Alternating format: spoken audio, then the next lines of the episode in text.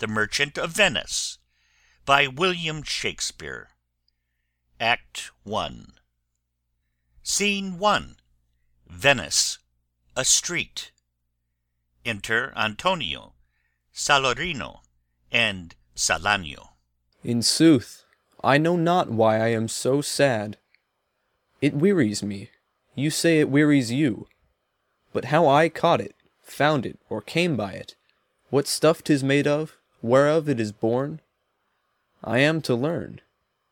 And such a want wit sadness makes of me that I have much ado to know myself.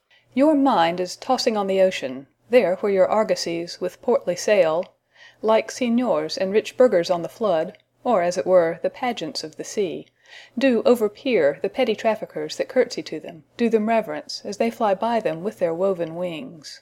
Believe me, sir, had I such venture forth, the better part of my affections would be with my hopes abroad.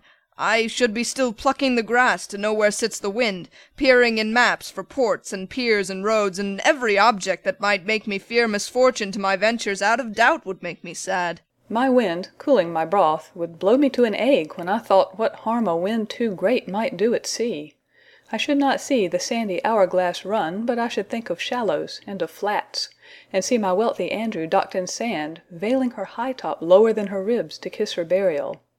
Should I go to church and see the holy edifice of stone, and not bethink me straight of dangerous rocks, which, touching but my gentle vessel's side, would scatter all her spices on the stream, enrobe the roaring waters with my silks, and, in a word, but even now worth this, and now worth nothing? Shall I have the thought to think on this, and shall I lack the thought that such a thing bechanced would make me sad? But tell not me, I know Antonio is sad to think upon his merchandise. Believe me, no.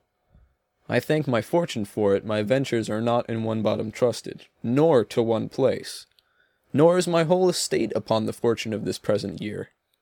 Therefore my merchandise makes me not sad. Why, then you are in love. Fie, fie. Not in love neither?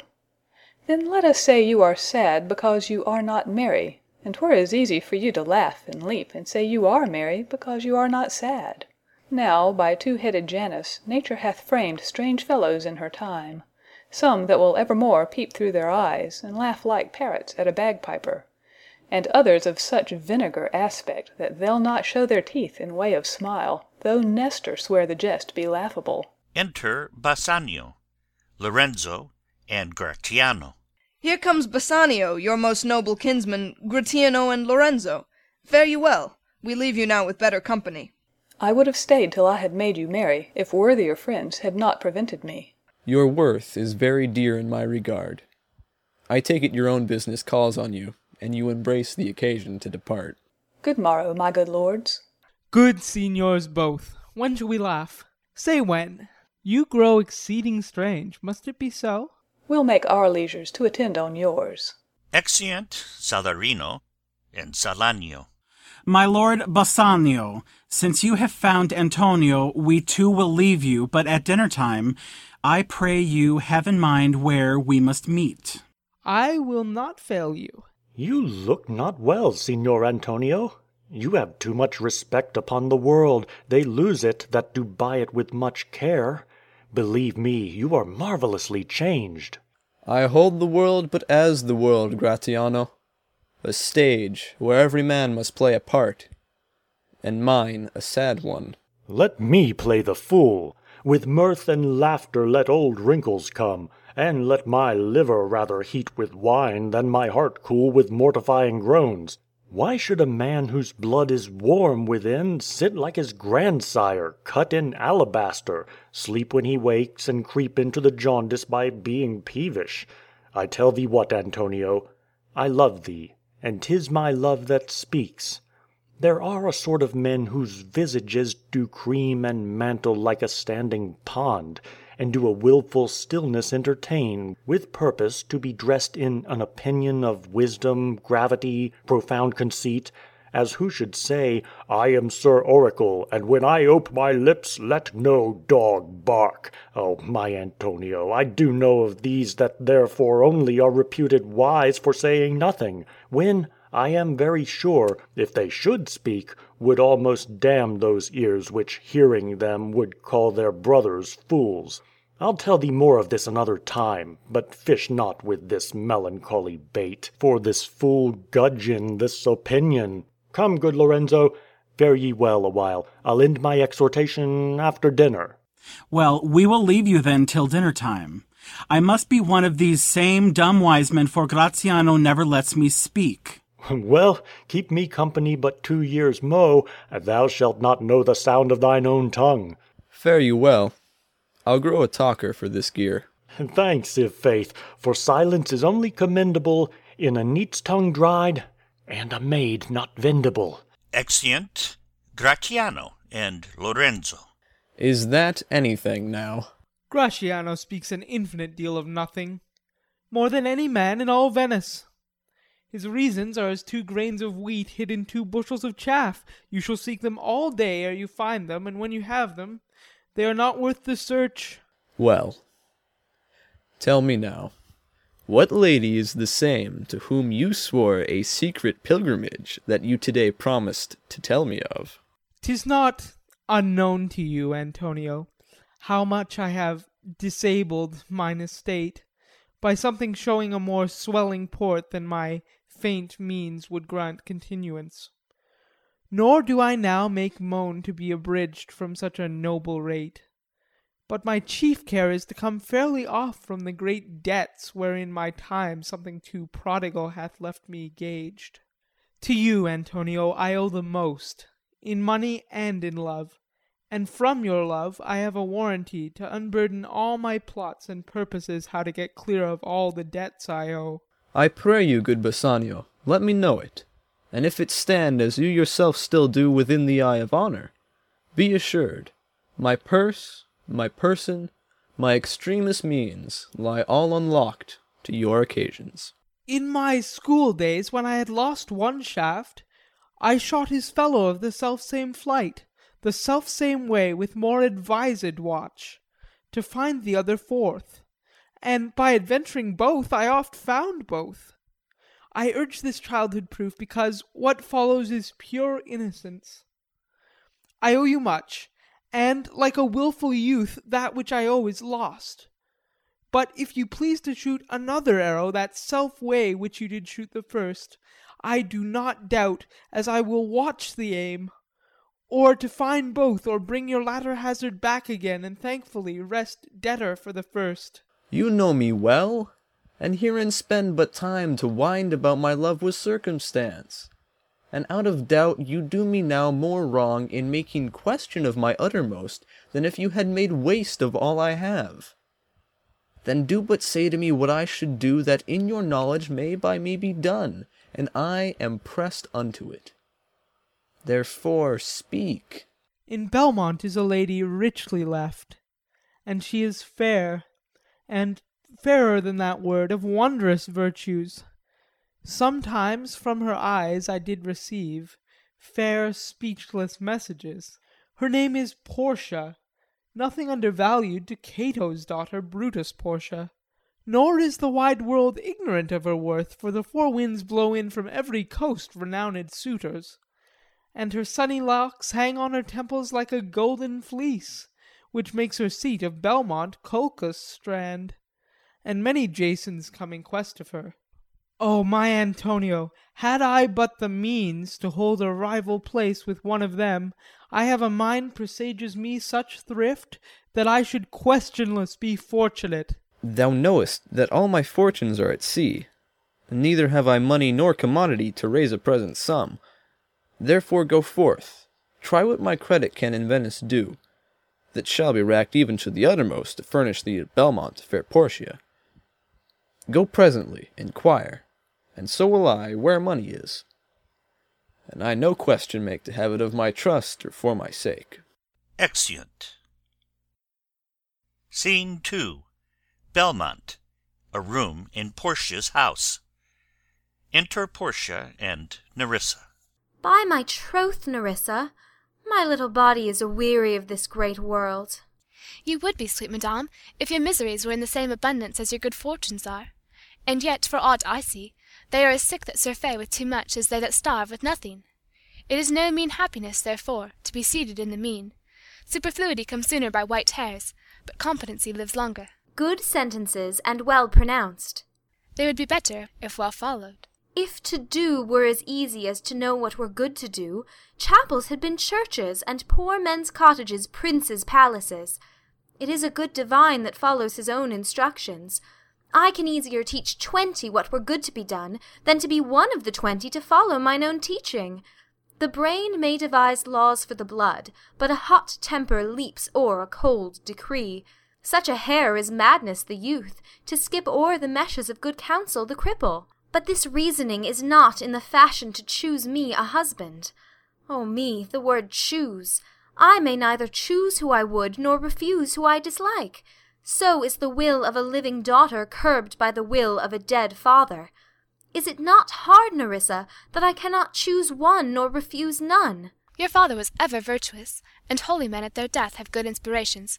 Therefore the lottery that he hath devised in these three chests, of gold, silver, and lead, whereof who chooses his meaning chooses you, will no doubt never be chosen by any rightly, but one who you shall rightly love. But what warmth is there in your affection toward any of these princely suitors that are already come?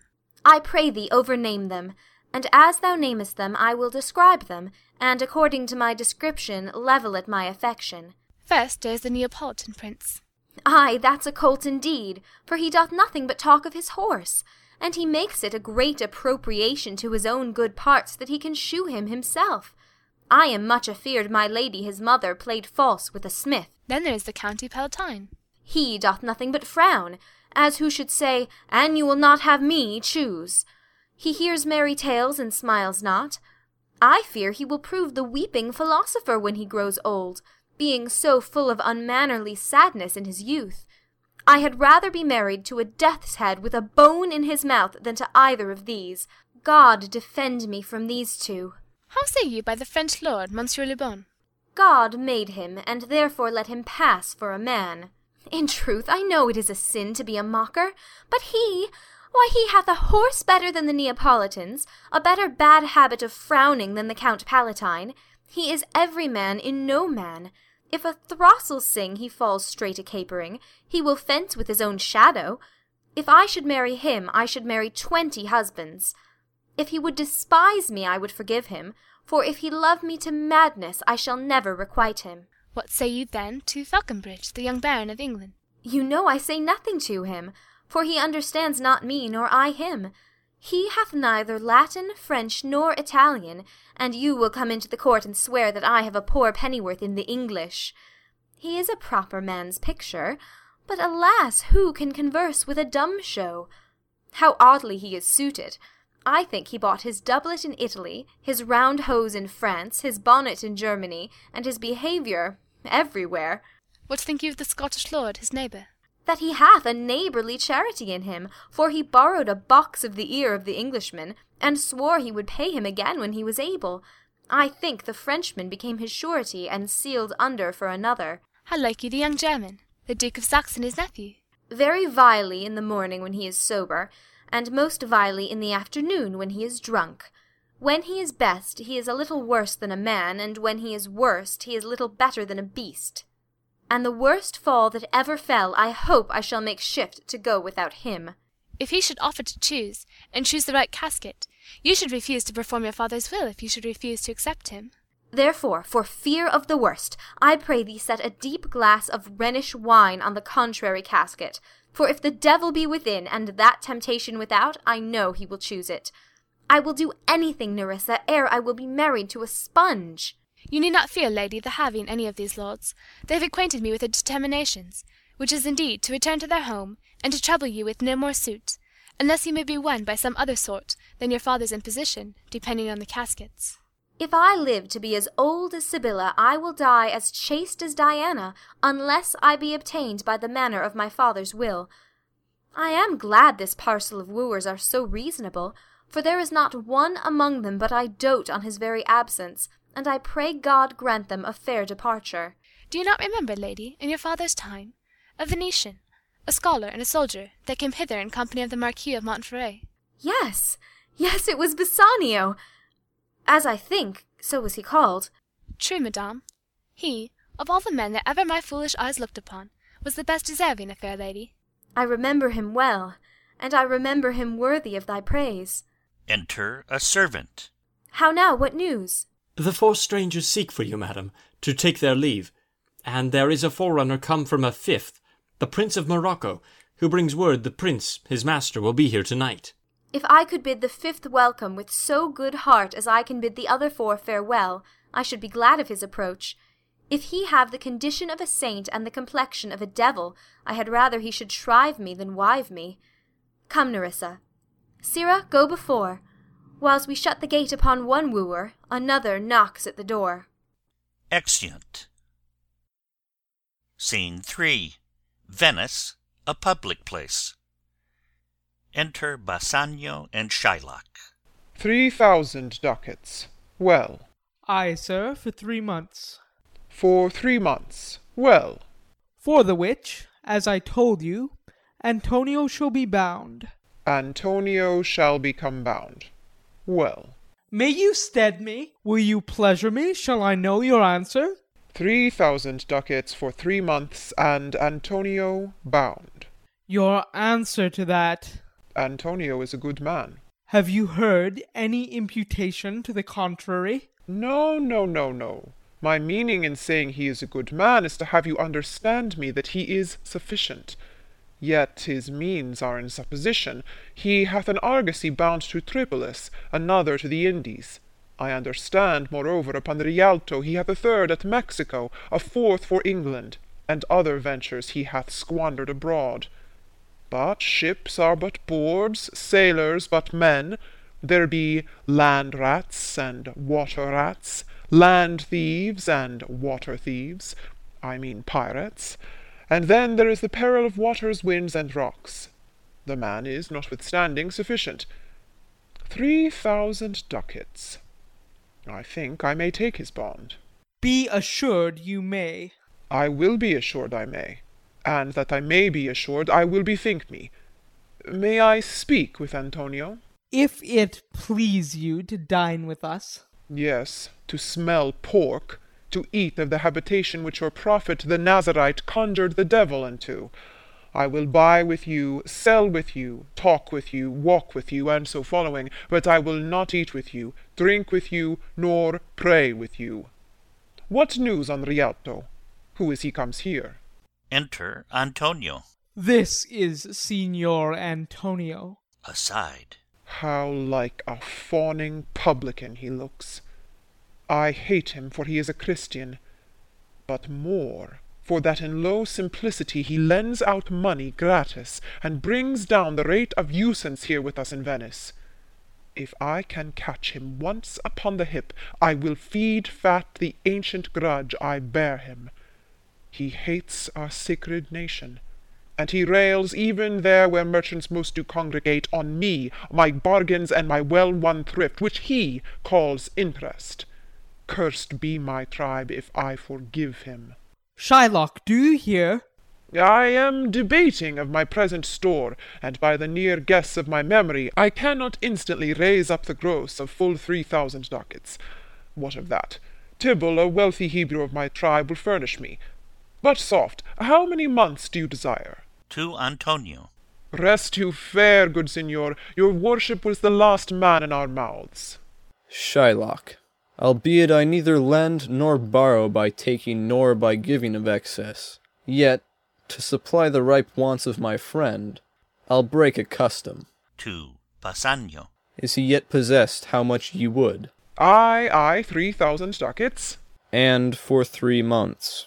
I had forgot. Three months, you told me so. Well then, your bond. And let me see. But uh, hear you, methought you said you neither lend nor borrow upon advantage. I do never use it. When Jacob grazed his uncle Laban's sheep, this Jacob from our holy Abram was, as his wise mother wrought in his behalf, the third possessor. Ay, he was the third. And what of him? Did he take interest? No, not take interest, not as you would say directly interest. Mark what Jacob did. When Laban and himself were compromised that all the eanlings which were streaked and pied should fall as Jacob's hires, the ewes, being rank, in end of autumn turned to the rams. And when the work of generation was between these woolly breeders in the act, the skilful shepherd peeled me certain wands, and in the doing of the deed of kind he stuck them up before the fulsome ewes, who then conceiving did in eaning time fall party-coloured lambs, and those were Jacob's. This was a way to thrive, and he was blessed. And thrift is blessing, if men steal it not. This was a venture, sir, that Jacob served for, a thing not in his power to bring to pass, but swayed and fashioned by the hand of heaven. Was this inserted to make interest good? Or is your gold and silver ewes and rams? I cannot tell, I make it breed as fast. But note me, signor. Mark you this, Bassanio. The devil can cite scripture for his purpose. An evil soul producing holy witness is like a villain with a smiling cheek, a goodly apple rotten at the heart. Oh, what a goodly outside falsehood hath. Three thousand ducats. Tis a good round sum. Three months from twelve, then let me see the rate. Well, Shylock, shall we be beholding to you? Signor Antonio, many a time and oft in the Rialto you have rated me about my moneys and my usances. Still have I borne it with a patient shrug, for sufferance is the badge of all our tribe. You call me misbeliever, cut-throat dog, and spet upon my Jewish gaberdine, and all for use of that which is mine own. Well then, it now appears you need my help. Go to then. You come to me and you say, Shylock, we would have monies. You say so. You that did void your rheum upon my beard, and foot me as you spurn a stranger cur over your threshold. Monies is your suit. What should I say to you? Should I not say, Hath a dog money? Is it possible a cur can lend three thousand ducats?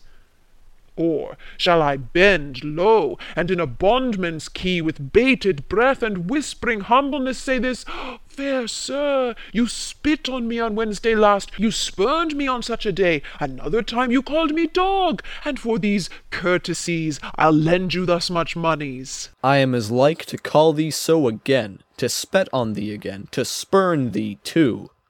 If thou wilt lend this money, lend it not as to thy friends.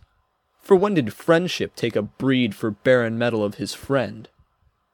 But lend it rather to thine enemy, who, if he break, thou mayest with better face exact the penalty. Why, look how you storm!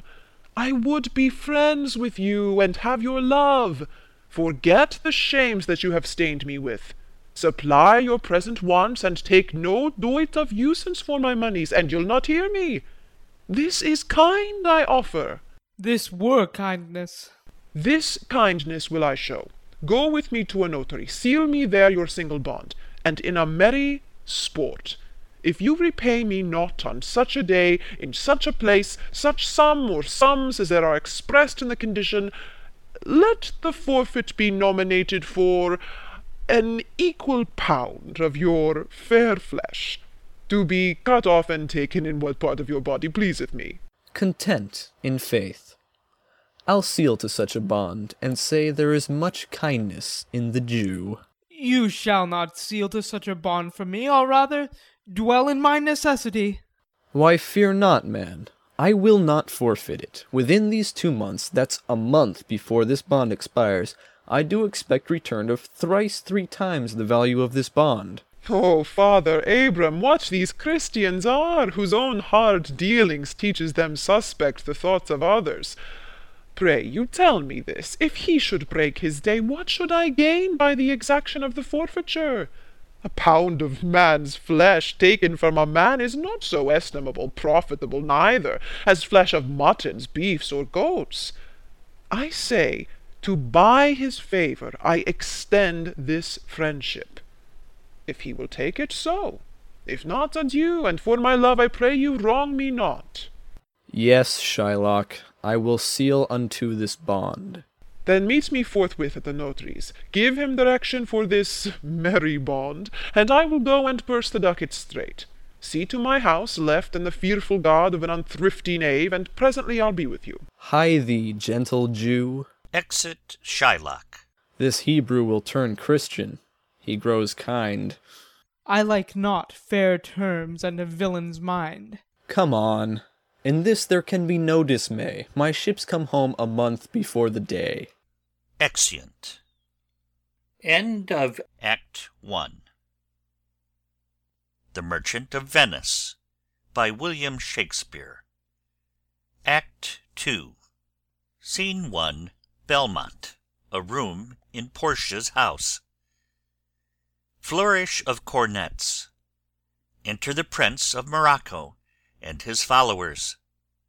Portia, Nerissa, and others of her train. Mislike me not for my complexion, the shadowed livery of the burnished sun, to whom I am a neighbour, and near bred. Bring me the fairest creature northward born, where Phoebus' fire scarce thaws the icicles, and let us make incision for your love, to prove whose blood is reddest, his or mine. I tell thee, lady, this aspect of mine hath feared the valiant. By my love, I swear, the best regarded virgins of our clime have loved it too. I would not change this hue, except to steal your thoughts, my gentle queen. In terms of choice, I am not solely led by nice direction of a maiden's eyes. Besides, the lottery of my destiny bars me the right of voluntary choosing. But if my father had not scanted me, and hedged me by his wit, to yield myself his wife who wins me by that means I told you, yourself, renowned prince, then stood as fair as any comer I have looked on yet for my affection. Even for that I thank you. Therefore I pray you, lead me to the caskets to try my fortune. By this scimitar, that slew the Sophy and a Persian prince, that won three fields of Sultan Solyman, I would o'erstare the sternest eyes that look, outbrave the heart most daring on the earth, pluck the young sucking cubs from the she bear, yea, mock the lion when he roars for prey, to win thee, lady. But alas the while! If Hercules and Lichas play at dice, which is the better man, the greater throw may turn by fortune from the weaker hand. So is Alcides beaten by his page, and so may I, blind fortune leading me, miss that which one unworthier may attain, and die with grieving. You must take your chance, and either not attempt to choose at all, or swear before you choose, if you choose wrong, never to speak to lady afterward in way of marriage. Therefore be advised. Nor will not. Come, bring me unto my chance. First forward to the temple. After dinner your hazard shall be made. Good fortune, then, to make me blessed or cursed among men. Cornets and Exeunt. Scene 2. Venice. A street. Enter Launcelot Gobbo. Certainly my conscience will serve me to run from this Jew my master. The fiend is at mine elbow, and tempts me, saying to me, Gobbo, Launcelot Gobbo, good Launcelot, or good Gobbo, or good Launcelot Gobbo, use your legs, take the start, run away. My conscience says, No, take heed, honest Launcelot. Take heed, honest Gobbo. Or, as aforesaid, honest Launcelot Gobbo, do not run, scorn running with thy heels. Well, the most courageous fiend bids me pack. Via, says the fiend. Away, says the fiend. For the heavens rouse up a brave mind, says the fiend, and run. Well, my conscience, hanging about the neck of my heart, says very wisely to me, My honest friend Launcelot, being an honest man's son, or rather an honest woman's son, for indeed my father did something smack, something grow to, he had a kind of taste. Well, my conscience says, Launcelot, budge not. Budge, says the fiend. Budge not, says my conscience. Conscience, say I, you counsel well. Fiend, says I, you counsel well. To be ruled by my conscience, I should stay with the Jew my master, who, God bless the mark, is a kind of devil. And to run away from the Jew I should be ruled by the fiend, who, saving your reverence, is the devil himself. Certainly the Jew is the very devil incarnal, and, in my conscience, my conscience is but a kind of hard conscience, to offer to counsel me to stay with the Jew. The fiend gives the more friendly counsel. I will run, fiend. My heels are at your commandment. I will run. Enter old Gobbo with a basket. Master young man, you, I pray you, which is the way to Master Jew's? Aside.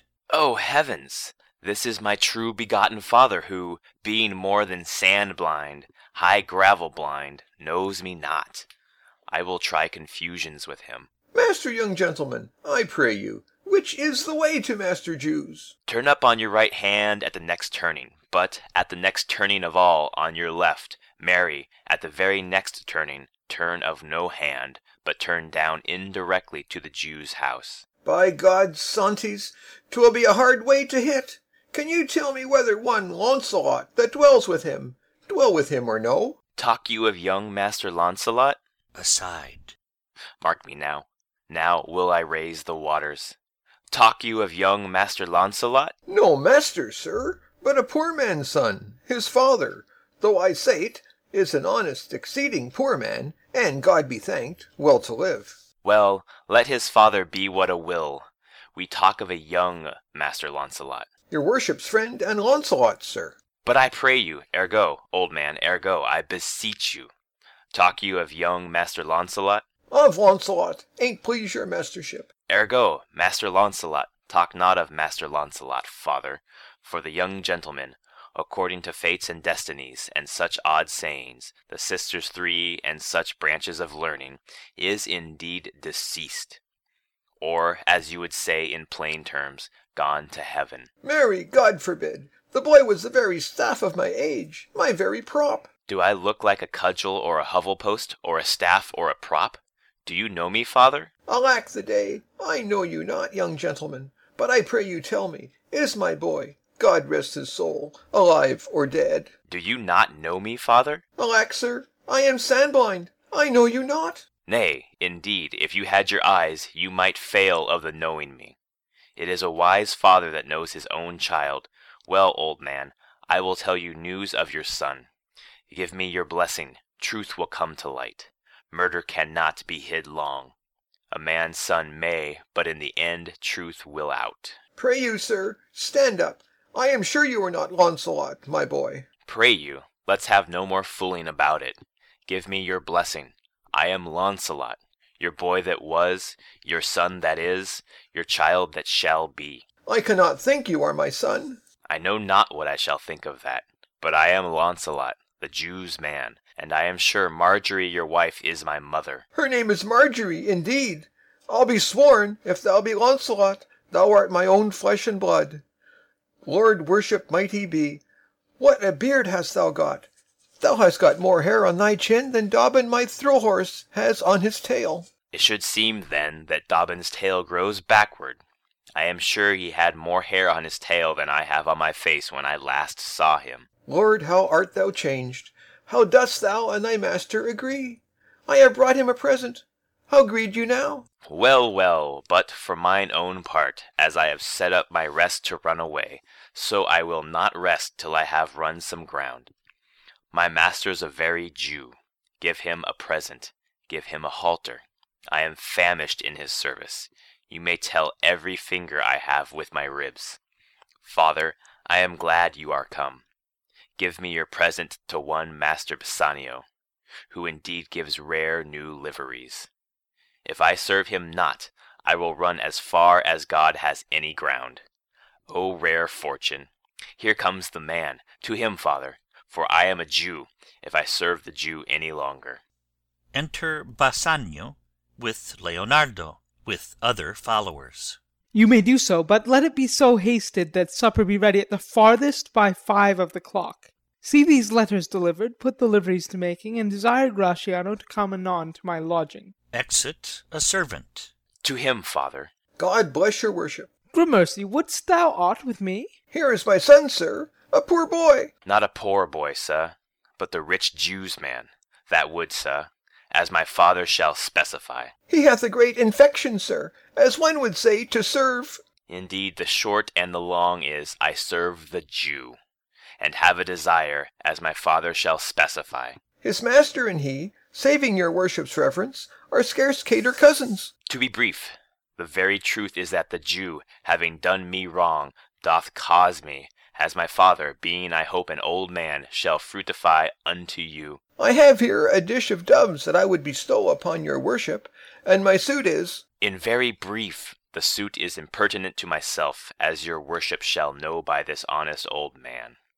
And, though I say it, though old man, yet poor man, my father. One speak for you both. What would you? Serve you, sir. That is the very defect of the matter, sir. I know thee well. Thou hast obtained thy suit. Shylock thy master spoke with me this day, and hath preferred thee, if it be preferment to leave a rich Jew's service to become the follower of so poor a gentleman. The old proverb is very well parted between my master Shylock and you, sir. You have the grace of God, sir, and he hath enough. Thou speak'st it well. Go, father, with thy son. Take leave of thy old master, and inquire my lodging out. To a servant. Give him a livery more guarded than his fellows. See it done. Father, in. I cannot get a service, no. I have ne'er a tongue in my head. Looking on his palm. Well, if any man in Italy have a fairer table which doth offer to swear upon a book, I shall have good fortune. Go to. Here's a simple line of life. Here's a small trifle of wives. Alas, fifteen wives is nothing. Eleven widows and nine maids is a simple coming in for one man. And then to scrape drowning thrice, and to be in peril of my life with the edge of a feather bed. Here are simple scapes. Well, if fortune be a woman, she's a good wench for this gear. Father, come. I'll take my leave of the Jew in the twinkling of an eye. Exeunt Launcelot and old Gobbo. I pray thee, good Leonardo, think on this. These things being bought and orderly bestowed, return in haste. For I do feast to-night my best esteemed acquaintance. Hie thee, go! My best endeavours shall be done herein. Enter Gratiano. Where's your master? Yonder, sir, he walks.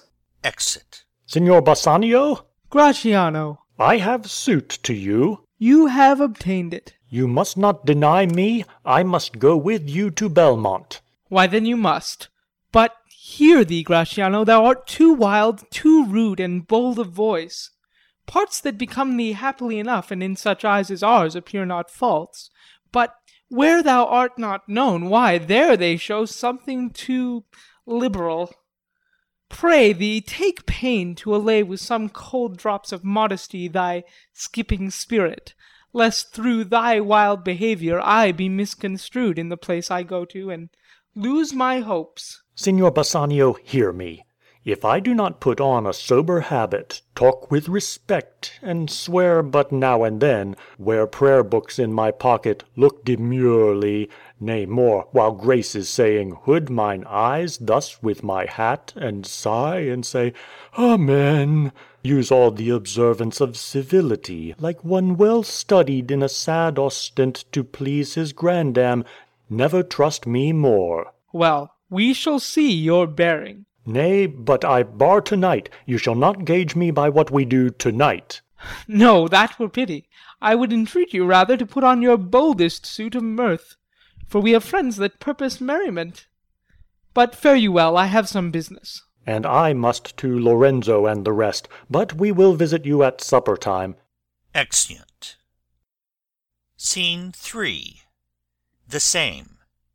A room in Shylock's house. Enter Jessica and Launcelot. I am sorry thou wilt leave my father so. Our house is hell, and thou, a merry devil, didst rob it of some taste of tediousness. But fare thee well. There is a ducat for thee. And, Launcelot, soon at supper shalt thou see Lorenzo, who is thy new master's guest. Give him this letter. Do it secretly. And so farewell. I would not have my father see me and talk with thee. Adieu. Tears exhibit my tongue, most beautiful pagan, most sweet Jew. If a Christian do not play the knave and get thee, I am much deceived. But adieu, these foolish drops do something drown my manly spirit. Adieu. Farewell, good Launcelot. Exit Launcelot. Alack, what heinous sin is it in me to be ashamed to be my father's child! But though I am a daughter to his blood, I am not to his manners. O Lorenzo, if thou keep promise, I shall end this strife, become a Christian, and thy loving wife. Exit. Scene 4. The same. A street. Enter Gratiano, Lorenzo, Salarino, and Salanio.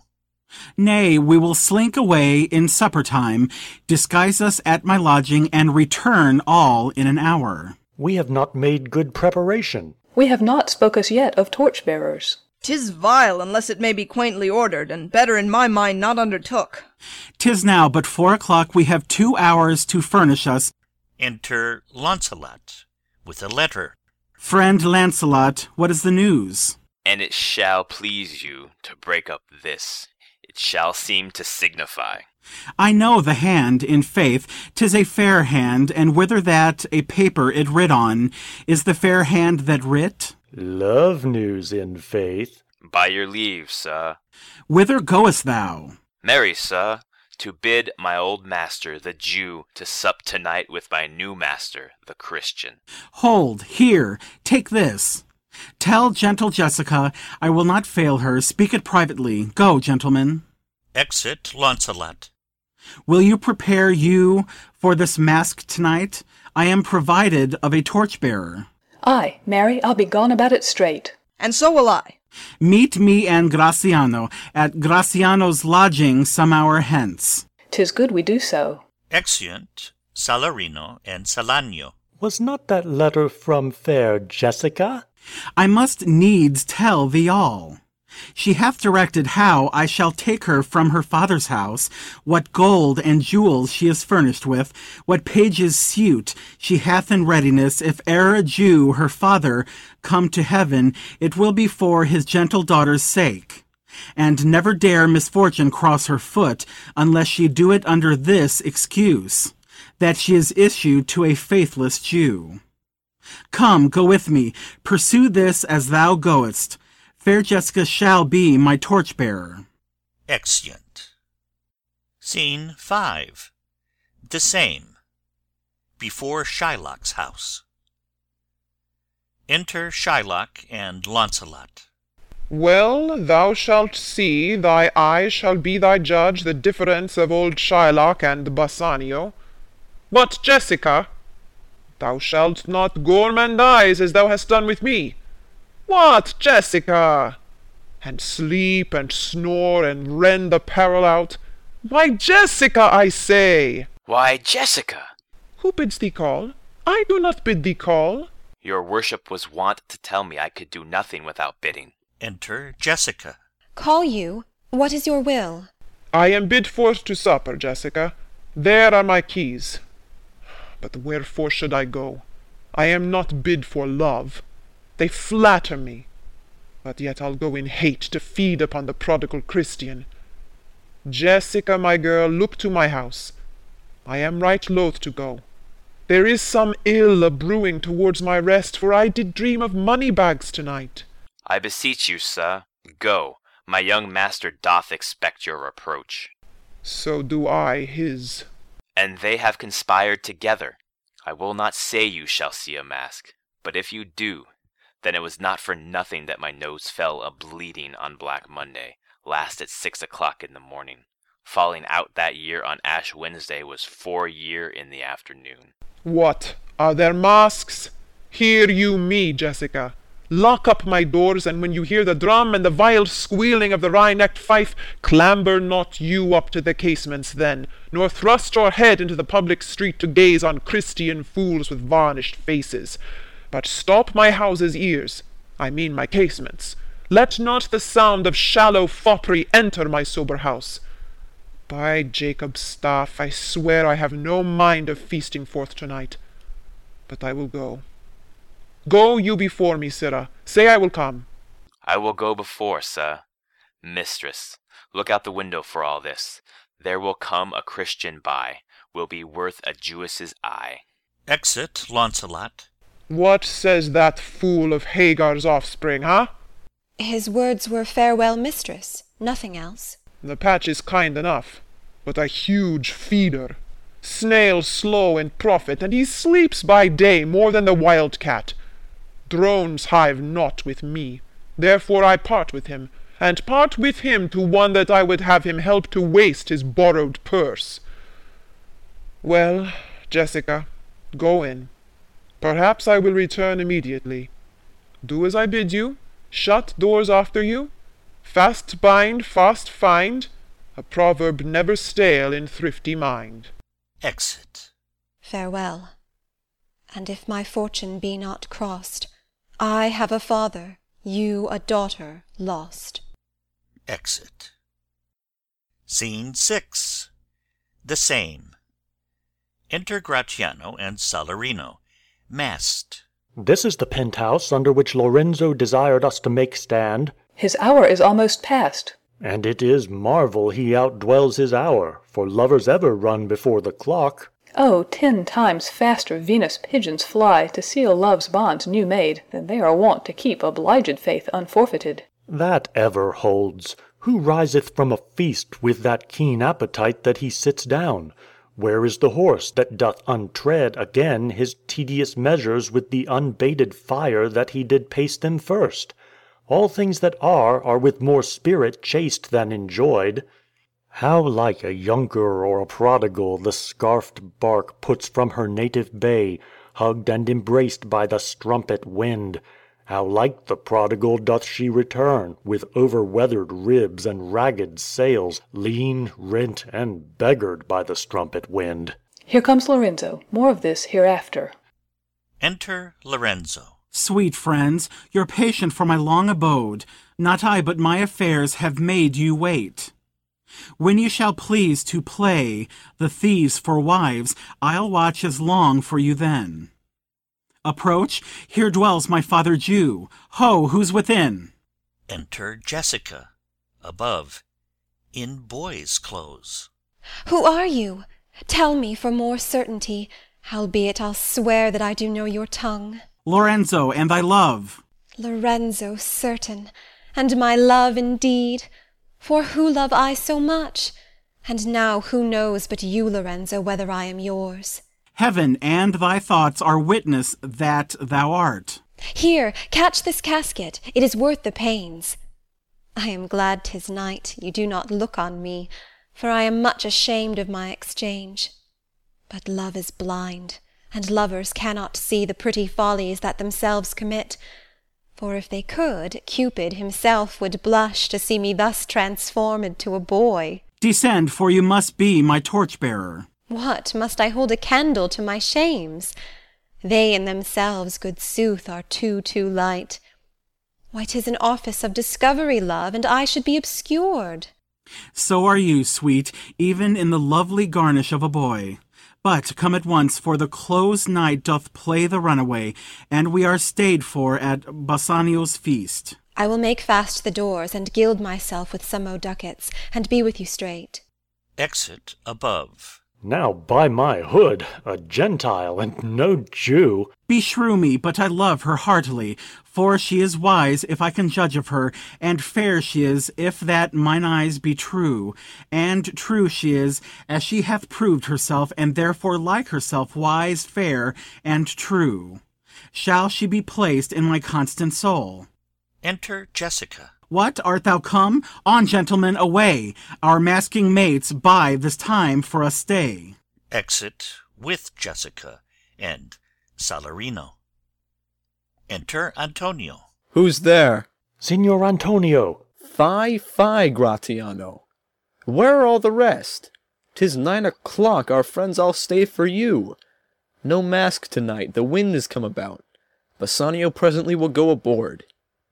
I have sent twenty out to seek for you. I am glad on't. I desire no more delight than to be under sail and gone to-night. Exeunt. Scene 7. Belmont. A room in Portia's house. Flourish of cornets. Enter Portia with the Prince of Morocco and their trains. Go draw aside the curtains, and discover the several caskets to this noble prince. Now make your choice. The first, of gold, who this inscription bears, Who chooseth me shall gain what many men desire. The second, silver, which this promise carries, Who chooseth me shall get as much as he deserves. This third, dull lead, with warning all is blunt, Who chooseth me must give and hazard all he hath. How shall I know if I do choose the right? The one of them contains my picture, prince. If you choose that, then I am yours withal. Some god direct my judgment. Let me see. I will survey the inscriptions back again. What says this leaden casket? Who chooseth me must give and hazard all he hath. Must give. For what? For lead? Hazard for lead. This casket threatens. Men that hazard all do it in hope of fair advantages. A golden mine stoops not to shows of dross. I'll then nor give nor hazard aught for lead. What says the silver with her virgin hue? Who chooseth me shall get as much as he deserves. As much as he deserves! Pause there, Morocco, and weigh thy value with an even hand. If thou beest rated by thy estimation, thou dost deserve enough, and yet enough may not extend so far as to the lady. And yet to be afeard of my deserving were but a weak disabling of myself. As much as I deserve why, that's the lady. I do in birth deserve her, and in fortunes, in graces, and in qualities of breeding. But more than these, in love I do deserve. What if I strayed no farther, but chose here? Let's see once more this saying graved in gold. Who chooseth me shall gain what many men desire. Why, that's the lady. All the world desires her. From the four corners of the earth they come To kiss this shrine, this mortal breathing saint. The Hyrcanian deserts and the vasty wilds Of wide Arabia are as thoroughfares now For princes to come view fair Portia. The watery kingdom, whose ambitious head Spits in the face of heaven, is no bar To stop the foreign spirits, but they come As o'er a brook to see fair Portia. One of these three contains her heavenly picture. Is it like that lead contains her? 'Twere damnation to think so base a thought. It were too gross to rib her cerecloth in the obscure grave. Or shall I think in silver she's immured, Being ten times undervalued to tried gold? O sinful thought! Never so rich a gem was set in worse than gold. They have in England a coin that bears the figure of an angel stamped in gold, but that's insculped upon. But here an angel in a golden bed lies all within. Deliver me the key. Here do I choose, and thrive I as I may. There, take it, prince, and if my form lie there, then I am yours. He unlocks the golden casket. O hell! What have we here? A carrion death, within whose empty eye there is a written scroll. I'll read the writing. All that glisters is not gold. Often have you heard that told. Many a man his life hath sold But my outside to behold. Gilded tombs do worms enfold.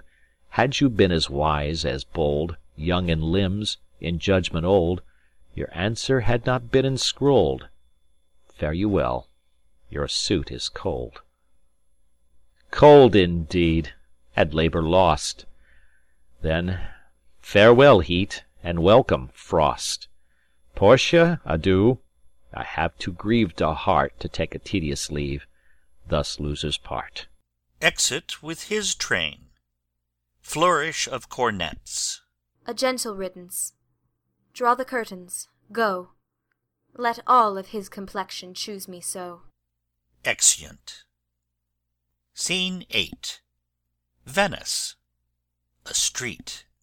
Enter Salarino and Salanio. Why, man, I saw Bassanio under sail. With him is Gratiano gone along, and in their ship I am sure Lorenzo is not. The villain Jew with outcries raised the Duke, who went with him to search Bassanio's ship. He came too late, the ship was under sail. But there the Duke was given to understand that in a gondola were seen together Lorenzo and his amorous Jessica. Besides, Antonio certified the Duke they were not with Bassanio in his ship. I never heard a passion so confused, so strange, outrageous, and so variable as the dog Jew did utter in the streets. My daughter, oh my ducats, oh my daughter, fled with a Christian, oh my Christian ducats, justice, the law, my ducats, and my daughter, a sealed bag, two sealed bags of ducats, of double ducats stolen from me by my daughter, and jewels, two stones, two rich and precious stones stolen by my daughter. Justice, find the girl, she hath the stones upon her and the ducats. Why, all the boys in Venice follow him, crying, His stones, his daughter, and his ducats. Let good Antonio look he keep his day, or he shall pay for this. Marry, well remembered. I reasoned with a Frenchman yesterday, who told me, in the narrow seas that part the French and English, there miscarried a vessel of our country richly fraught. I thought upon Antonio when he told me, and wished in silence that it were not his. You were best to tell Antonio what you hear, yet do not suddenly, for it may grieve him. A kinder gentleman treads not the earth. I saw Bassanio and Antonio part. Bassanio told him he would make some speed of his return. He answered, Do not so. Slubber not business for my sake, Bassanio, but stay the very riping of the time, and for the Jew's bond which he hath of me, let it not enter in your mind of love. Be merry, and employ your chiefest thoughts to courtship, and such fair ostents of love as shall conveniently become you there. And even there his eye being big with tears, Turning his face, he put his hand behind him, and with affection wondrous sensible he wrung Bassanio's hand, and so they parted. I think he only loves the world for him. I pray thee let us go and find him out, and quicken his embraced heaviness with some delight or other. Do we so. Exeunt. Scene nine. Belmont. A room in Portia's house. Enter Nerissa with a servitor. Quick, quick, I pray thee, draw the curtain straight. The Prince of Aragon hath ta'en his oath, and comes to his election presently. Flourish of cornets. Enter the Prince of Aragon, Portia, and their trains. Behold, there stand the caskets, noble prince. If you choose that wherein I am contained, straight shall our nuptial rites be solemnized. But if you fail, without more speech, my lord, you must be gone from hence immediately.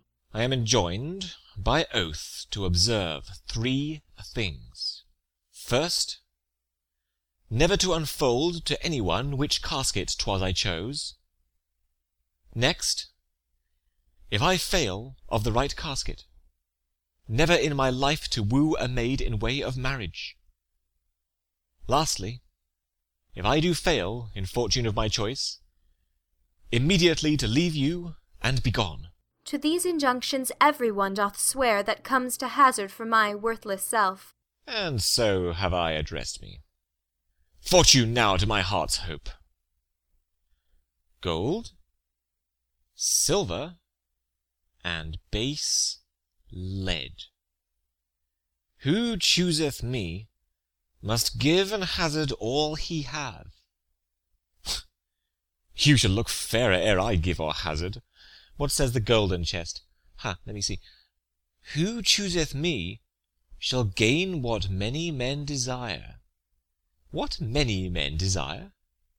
That many may be meant by the fool multitude, that choose by show, not learning more than the fond eye doth teach, which pries not to the interior, but, like the martlet, builds in the weather on the outward wall, even in the force and road of casualty.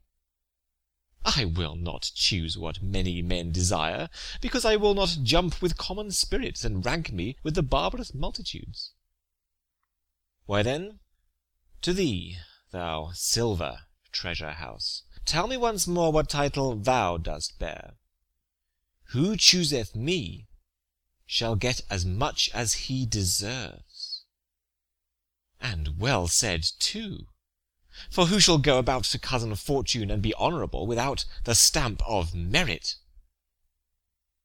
Let none presume to wear an undeserved dignity. Oh, that his states, degrees, and offices were not derived corruptly, and that clear honour were purchased by the merit of the wearer! How many then should cover that stand bare? How many be commanded that command? How much low peasantry would then be gleaned from the true seed of honour! And how much honour picked from the chaff and ruin of the times to be new varnished! Well, but to my choice. Who chooseth me shall get as much as he deserves. I will assume desert. Give me a key for this, and instantly unlock my fortunes here. He opens the silver casket. Too long a pause for that which you find there. What's here? The portrait of a blinking idiot, presenting me a schedule? I will read it. How much unlike art thou to Portia! How much unlike my hopes and my deservings! Who chooseth me shall have as much as he deserves. Did I deserve no more than a fool's head? Is that my prize? Are my deserts no better? To offend and judge are distinct offices, and of opposed natures. What is here? The fire seven times tried this, seven times tried that judgment is, that did never choose amiss. Some there be that shadows kiss, such have but a shadow's bliss. There be fools alive, I wis, silver'd o'er, and so was this. Take what wife you will to bed, I will ever be your head, so begone you are sped.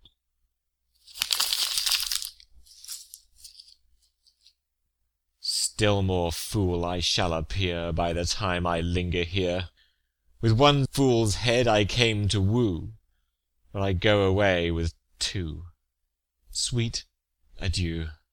I'll keep my oath, Patiently to bear my wroth. Exit Arragon with his train. Thus hath the candle singed the moth. O these deliberate fools! When they do choose, They have the wisdom by their wit to lose. The ancient saying is no heresy. Hanging and wiving goes by destiny. Come, draw the curtain, Nerissa. Enter a servant. Where is my lady? Here, what would my lord? Madam, there is alighted at your gate a young Venetian, one that comes before to signify the approaching of his lord, from whom he bringeth sensible regreets, to wit, besides commends and courteous breath, gifts of rich value. Yet I have not seen so likely an ambassador of love. A day in April never came so sweet, to show how costly summer was at hand, as this forespurrer comes before his lord. No more, I pray thee. I am half afeard thou wilt say anon he is some kin to thee, thou spent such high day wit in praising him. Come, come, Nerissa, for I long to see quick Cupid's post that comes so mannerly. Bassanio, lord love, if thy will it be. Exeunt. End of Act two. The Merchant of Venice by William Shakespeare. Act three. Scene one. Venice, a street. Enter Salanio and Salarino. Now, what news on the Rialto? Why, yet it lives there unchecked that Antonio hath a ship of rich lading wrecked on the narrow seas, the Goodwins I think they call the place, a very dangerous flat and fatal, where the carcasses of many a tall ship lie buried, as they say, if my gossip report be an honest woman of her word. I would she were as lying a gossip in that as ever napped ginger or made her neighbours believe she wept for the death of a third husband, but it is true, without any slips of prolixity or crossing the plain highway of talk, that the good Antonio, the honest Antonio, oh, that I had a title good enough to keep his name company. Come, the full stop. Ha, what sayest thou? Why, the end is, he hath lost a ship. I would it might prove the end of his losses. Let me say amen betimes, lest the devil cross my prayer, for here he comes in the likeness of a Jew. Enter Shylock. You knew none so well, none so well as you of my daughter's flight. That's certain. I, for my part, knew the tailor that made the wings she flew withal. And Shylock, for his own part, knew the bird was fledged, and then it is the complexion of them all to leave the dam. She is damned for it. That's certain, if the devil may be her judge. My own flesh and blood to rebel! Out upon it, old carrion! Rebels it at these years? I say my daughter is my flesh and my blood. There is more difference between thy flesh and hers than between jet and ivory, more between your bloods than there is between red wine and Rhenish. But tell us, do you hear whether Antonio have had any loss at sea or no?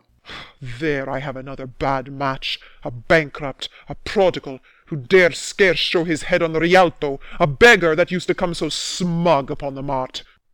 Let him look to his bond. He was wont to call me usurer. Let him look to his bond. He was wont to lend money for a Christian courtesy. Let him look to his bond. Why, I am sure if he forfeit thou wilt not take his flesh. What's that good for? To bait fish withal. If it will feed nothing else, it will feed my revenge.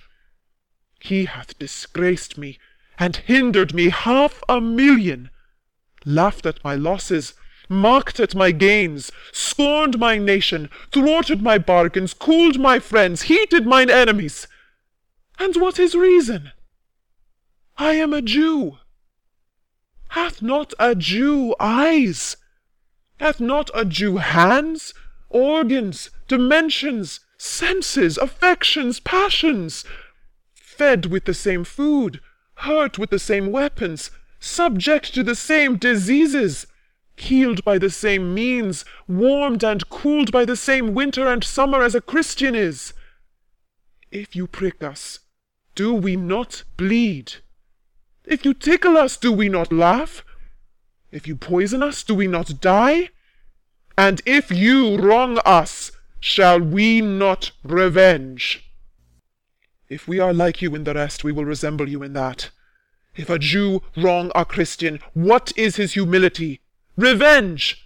If a Christian wrong a Jew, what should his sufferance be by Christian example? Why, revenge! The villainy you teach me I will execute, and it shall go hard, but I will better the instruction. Enter a servant. Gentlemen, my master Antonio is at his house, and desires to speak with you both. We have been up and down to seek him. Enter Tubal. Here comes another of the tribe. A third cannot be matched unless the devil himself turn Jew. Exeunt Salanio, Salarino, and servant. How now, Tubal? What news from Genoa? Hast thou found my daughter? I often came where I did hear of her, but cannot find her. Why, there, there, there, there. A diamond gone. Cost me two thousand ducats in Frankfurt. The curse never fell upon our nation till now. I never felt it till now. Two thousand ducats in that, and other precious, precious jewels. I would my daughter were dead at my foot, and the jewels in her ear. Would she were hearsed at my foot, and the ducats in her coffin. No news of them. Why so? And I know not what's spent in the search. Why, thou loss upon loss! The thief gone with so much, and so much to find the thief! And no satisfaction, no revenge, nor no ill luck stirring but what lights on my shoulders, no sighs but of my breathing, no tears but of my shedding. Yes, other men have ill luck too. Antonio, as I heard in Genoa, What, what, what? Ill luck, ill luck! hath an argosy cast away, coming from Tripolis. Oh, I thank God. I thank God. Is it true? Is it true? I spoke with some of the sailors that escaped the wreck. Oh, I thank thee, good Tubal. Good news, good news! Where? In Genoa? Your daughter spent in Genoa, as I heard, one night, fourscore ducats. Oh, thou stick'st a dagger in me. I shall never see my gold again. Fourscore ducats at a sitting, fourscore ducats! There came divers of Antonio's creditors to my company to Venice, that swear he cannot choose but break. I am very glad of it. I'll plague him. I'll torture him. I am glad of it. One of them showed me a ring that he had of your daughter for a monkey. Oh, out upon her! Thou torturest me, Tubal. It was my turquoise. I had it of Leah when I was a bachelor. I would not have given it for a wilderness of monkeys. But Antonio is certainly undone. Nay, that's true, that's very true.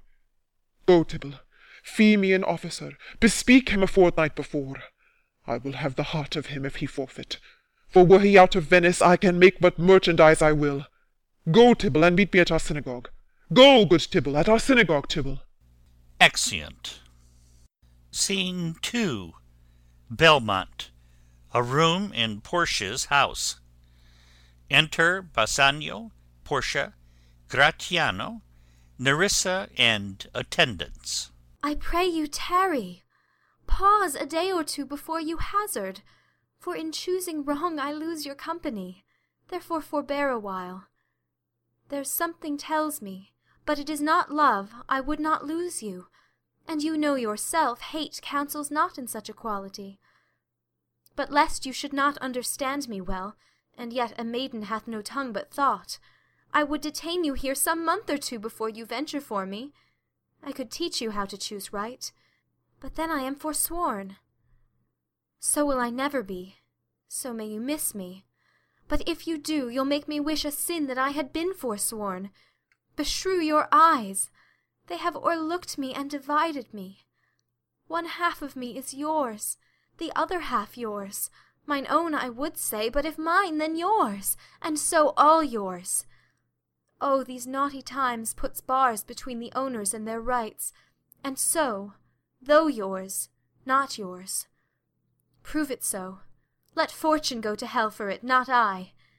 I speak too long, but 'tis to pease the time, to eke it and to draw it out in length, to stay you from election. Let me choose, for as I am, I live upon the rack. Upon the rack, Bassanio? Then confess what treason there is mingled with your love.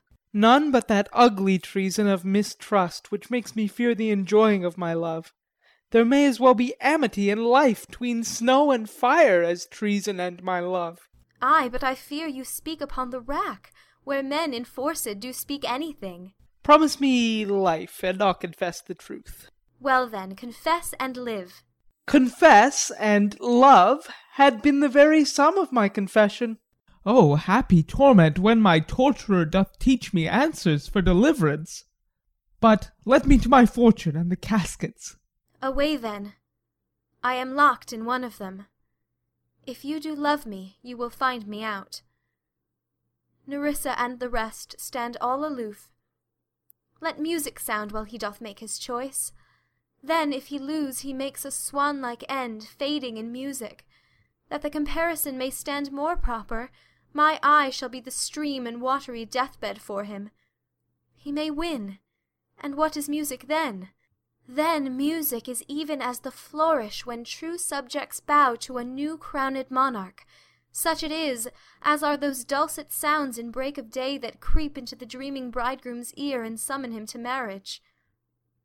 Now he goes, with no less presence, but with much more love, than young Alcides, when he did redeem the virgin tribute paid by howling Troy to the sea monster. I stand for sacrifice. The rest aloof are the Dardanian wives, with bleared visages come forth to view the issue of the exploit. Go, Hercules! Live thou, I live. With much, much more dismay I view the fight than thou that mak'st the fray. A song, while Bassanio comments on the caskets to himself. Tell me where is fancy bred?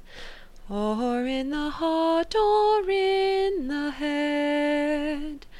How begot, how nourished? Reply, reply.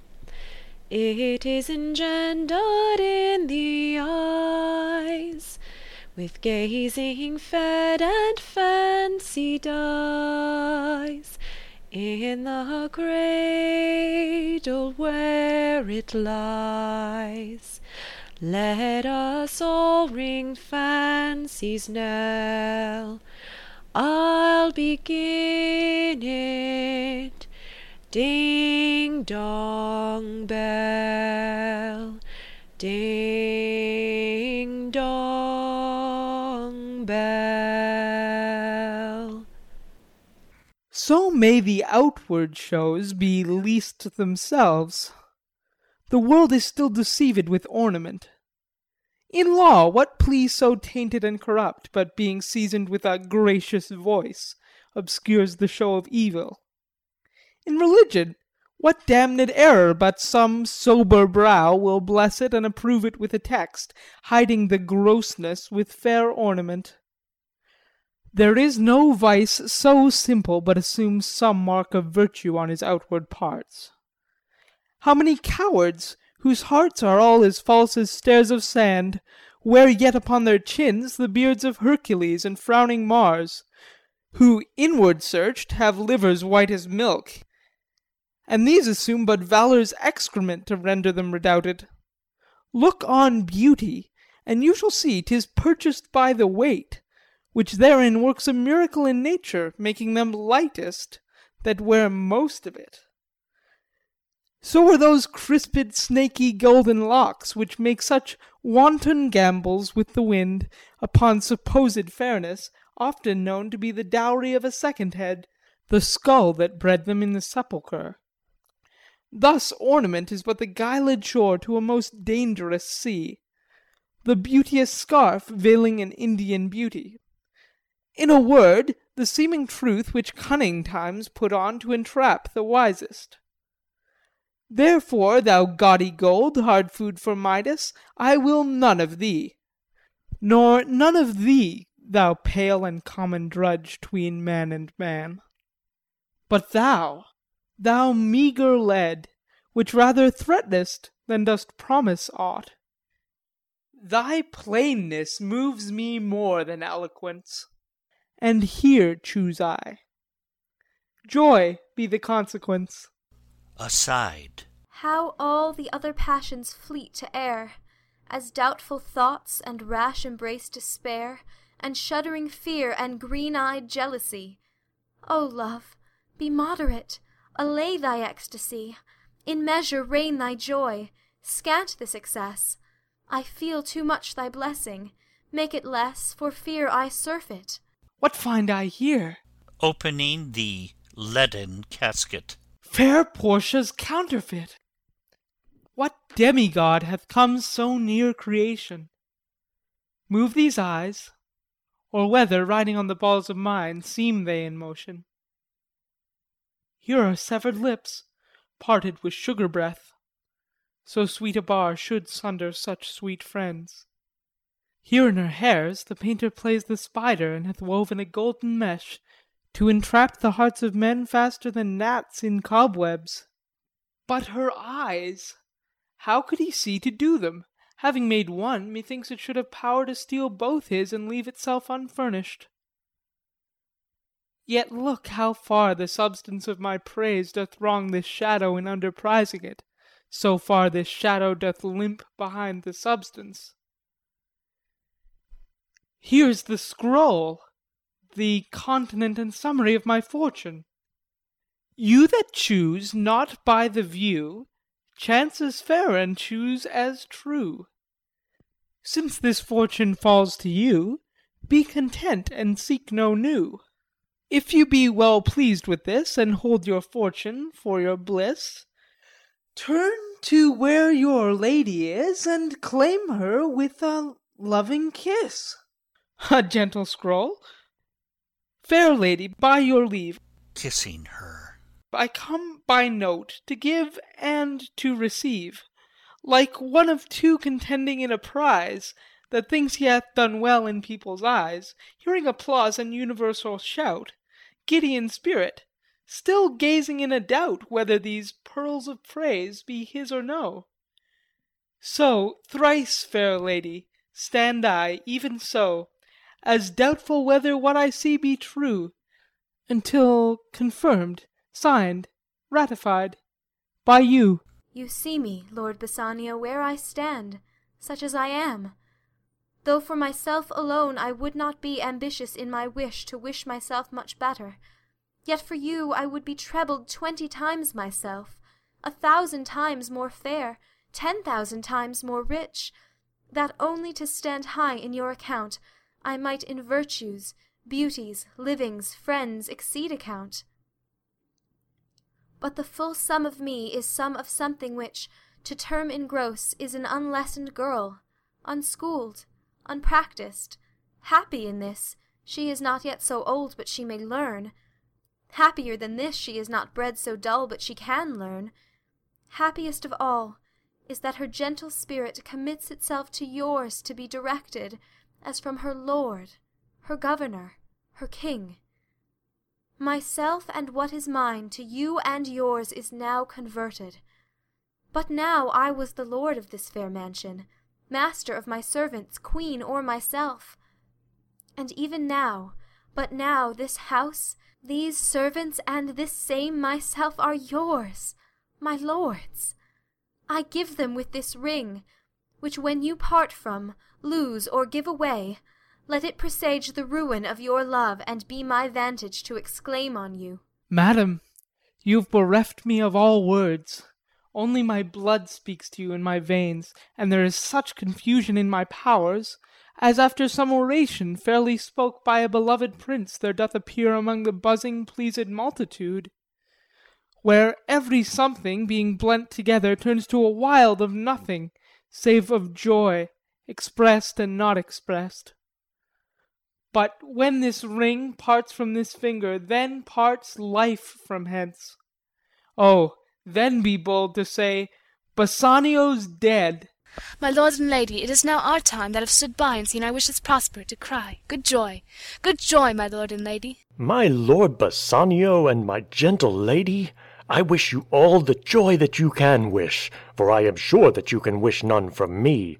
And when your honors mean to solemnize the bargain of your faith, I do beseech you even at that time I may be married too. With all my heart, so thou canst get a wife. I thank your lordship, you have got me one. My eyes, my lord, can look as swift as yours. You saw the mistress, I beheld the maid.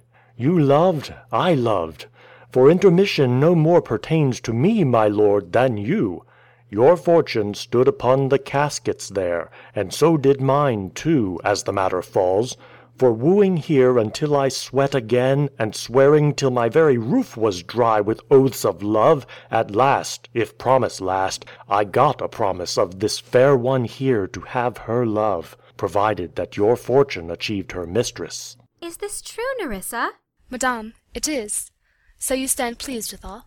And do you, Gratiano, mean good faith? Yes, faith, my lord. Our feast shall be much honored in your marriage. We'll play with them the first boy for a thousand ducats. What? And stake down? No, we shall ne'er win at that sport and stake down. But who comes here? Lorenzo and his infidel? What, and my old Venetian friend Salanio? Enter Lorenzo, Jessica, and Salanio. Lorenzo and Salanio, welcome hither. If that the youth of my new interest here have power to bid you welcome.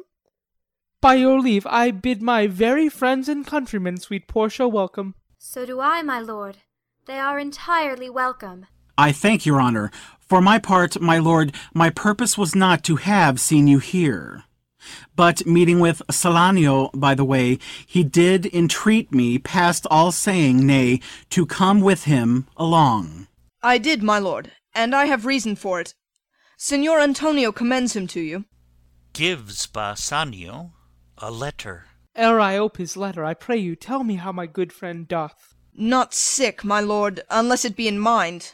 nor well, unless in mind. His letter there will show you his estate. Nerissa, cheer yon stranger, bid her welcome. Your hand, Salanio. What's the news from Venice? How doth that royal merchant, good Antonio? I know he will be glad of our success. We are the Jasons, we have won the fleece. I would you had won the fleece that he hath lost. There are some shrewd contents in yon same paper, that steal the colour from Bassanio's cheek. Some dear friend dead, else nothing in the world could turn so much the constitution of any constant man. What, worse and worse! With leave, Bassanio, I am half yourself, and I must freely have the half of anything that this same paper brings you. Oh, sweet Portia, here are a few of the unpleasantest words that ever blotted paper. Gentle lady, when I did first impart my love to you, I freely told you all the wealth I had ran in my veins. I was a gentleman. And then I told you true, and yet, dear lady, rating myself at nothing, you shall see how much I was a braggart. When I told you my state was nothing, I should then have told you that I was worse than nothing. For indeed I have engaged myself to a dear friend, engaged my friend to his mere enemy to feed my means. Here is a letter, lady. The paper as the body of my friend, and every word in it a gaping wound issuing life blood. But is it true, Salerio? Have all his ventures failed? What, not one hit? From Tripolis? From Mexico and England? From Lisbon, Barbary, and India? And not one vessel scaped the dreadful touch of merchant marring rocks? Not one, my lord. Besides, it should appear that if he had the present money to discharge the Jew, he would not take it. Never did I know a creature that did bear the shape of man, so keen and greedy to confound a man. He plies the Duke at morning and at night, and doth impeach the freedom of the state if they deny him justice. Twenty merchants of the Duke himself, and the magnificos of greatest port, have all persuaded with him, but none can drive him from the envious plea of forfeiture, of justice and his bond. When I was with him, I have heard him swear to Tubal and to Chus, his countrymen, that he would rather have Antonio's flesh than twenty times the value of the sum that he did owe him. And I know, my lord, if law, authority, and power deny not, it will go hard with poor Antonio. Is it your dear friend that is thus in trouble? The dearest friend to me, the kindest man, the best conditioned and unwearied spirit in doing courtesies, and one in whom the ancient Roman honour more appears than any that draws breath in Italy. What sum owes he the Jew? For me, three thousand ducats. What, no more? Pay him six thousand, and deface the bond double six thousand, and then treble that, before a friend of this description shall lose a hair through Bassanio's fault. First go with me to church and call me wife, and then away to Venice to your friend, for never shall you lie by Portia's side with an unquiet soul. You shall have gold to pay the petty debt twenty times over. When it is paid, bring your true friend along. My maid Nerissa and myself meantime will live as maids and widows. Come, away for you shall hence upon your wedding day. Bid your friends welcome, show a merry cheer. Since you are dear bought, I will love you dear. But let me hear the letter of your friend. Sweet Bassanio, my ships have all miscarried, my creditors grow cruel. My estate is very low, my bond to the Jew is forfeit, and since in paying it it is impossible I should live, all debts are cleared between you and I if I might but see you at my death. Notwithstanding, use your pleasure. If your love do not persuade you to come, let not my letter. Oh, love, dispatch all business and be gone. Since I have your good leave to go away, I will make haste.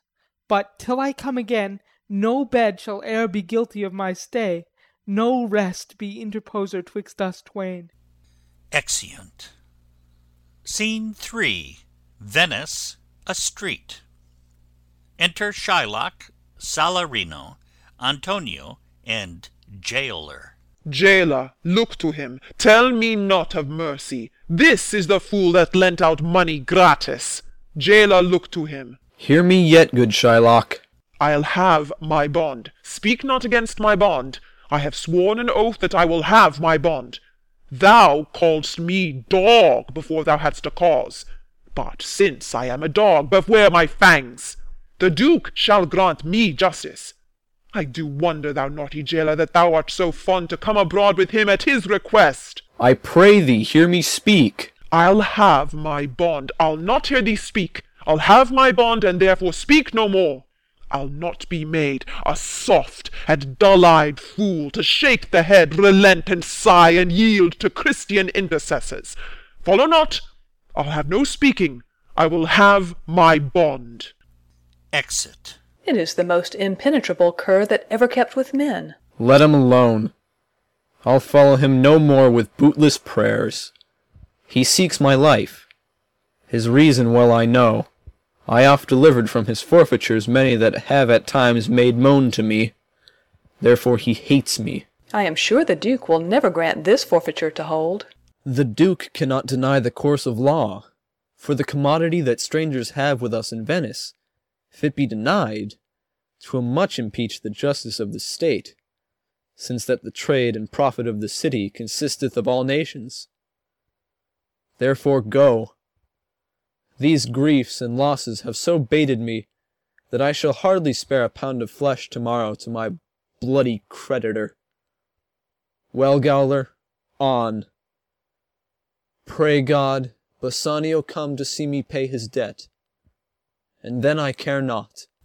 Exeunt. Scene 4. Belmont, a room in Portia's house. Enter Portia, Nerissa, Lorenzo, Jessica, and Balthazar. Madam, although I speak it in your presence, you have a noble and a true conceit of godlike amity, which appears most strongly in bearing thus the absence of your lord. But if you knew to whom you show this honour, how true a gentleman you send relief, how dear a lover of my lord your husband, I know you would be prouder of the work than customary bounty can enforce you. I never did repent for doing good, nor shall not now. For in companions that do converse and waste the time together, whose souls do bear an equal yoke of love, there must be needs a like proportion of lineaments, of manners, and of spirit. Which makes me think that this Antonio, being the bosom lover of my lord, must needs be like my lord. If it be so, how little is the cost I have bestowed in purchasing the semblance of my soul from out the state of hellish cruelty. This comes too near the praising of myself, therefore no more of it. Hear other things. Lorenzo, I commit into your hands the husbandry and manage of my house until my lord's return. For mine own part, I have toward heaven breathed a secret vow to live in prayer and contemplation, only attended by Nerissa here, until her husband and my lord's return. There is a monastery two miles off, and there we will abide.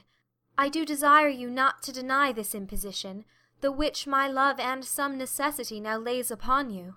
Madam, with all my heart I shall obey you in all fair commands. My people do already know my mind, and will acknowledge you and Jessica in place of Lord Bassanio and myself. So fare you well till we shall meet again. Fair thoughts and happy hours attend on you. I wish your ladyship all heart's content. I thank you for your wish, and am well pleased to wish it back on you. Fare you well, Jessica. Exeunt. Jessica and Lorenzo. Now, Balthazar, as I have ever found thee honest true, so let me find thee still. Take this same letter, and use thou all the endeavour of a man in speed to Padua. See thou render this into my cousin's hands, Doctor Bellario, and look what notes and garments he doth give thee. Bring them, I pray thee, with imagined speed unto the traject, to the common ferry which trades to Venice.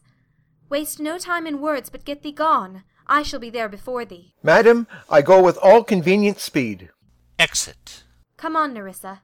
I have work in hand that you yet know not of. We'll see our husbands before they think of us. Shall they see us? They shall, Nerissa, but in such a habit that they shall think we are accomplished with that we lack.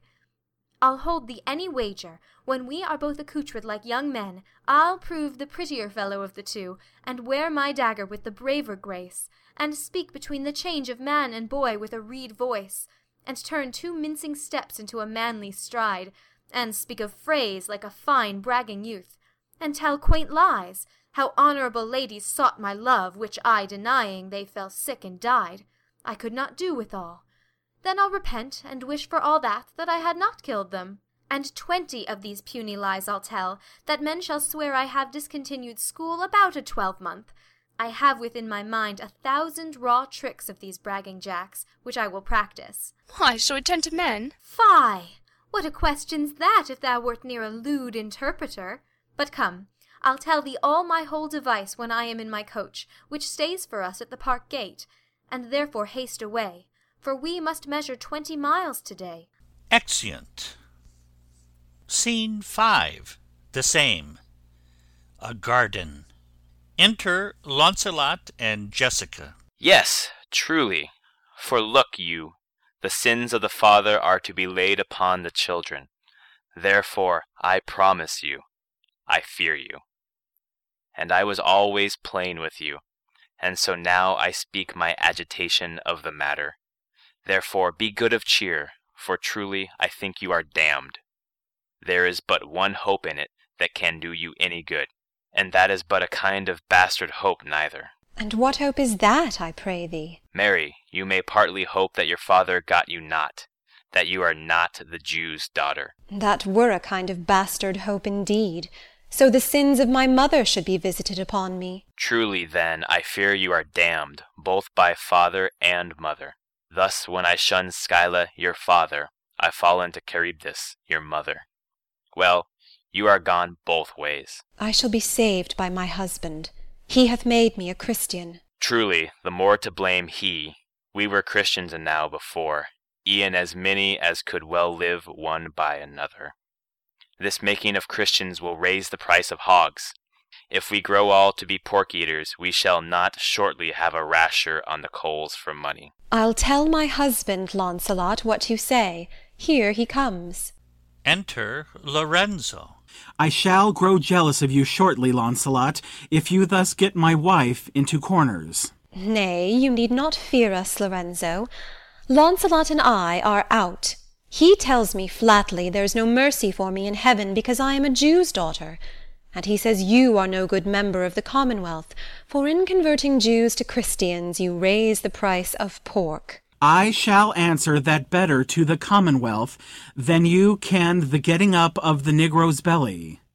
The Moor is with child by you, Launcelot. It is much that the Moor should be more than reason. But if she be less than an honest woman, she is indeed more than I took her for. How every fool can play upon the word. I think the best grace of wit will shortly turn into silence, and discourse grow commendable in none only but parrots. Go in, sirrah, bid them prepare for dinner. That is done, sir. They have all stomachs. Goodly lord, what a wit snapper are you! Then bid them prepare dinner. That is done too, sir.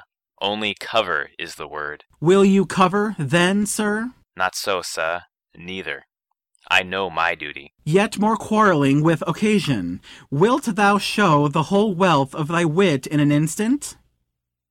I pray thee understand a plain man in his plain meaning.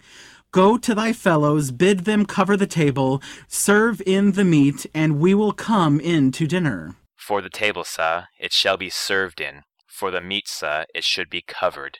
For your coming in to dinner, sir, why, let it be as humours and conceits shall govern. Exit. Oh, dear discretion, how his words are suited! The fool hath planted in his memory an army of good words, and I do know a many fools that stand in better place, garnished like him, that for a tricksy word defy the matter. How cheerest thou, Jessica? And now, good sweet, say thy opinion. How dost thou like the Lord Bassanio's wife?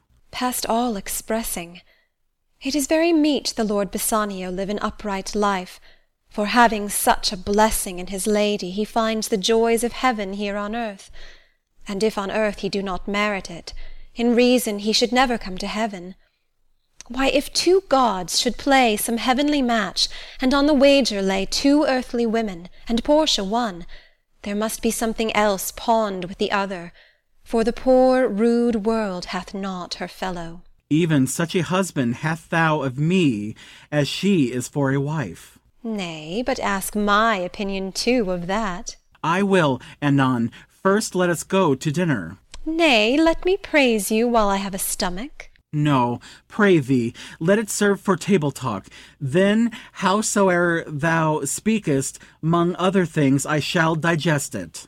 Well, I'll set you forth. Exeunt. End of Act Three.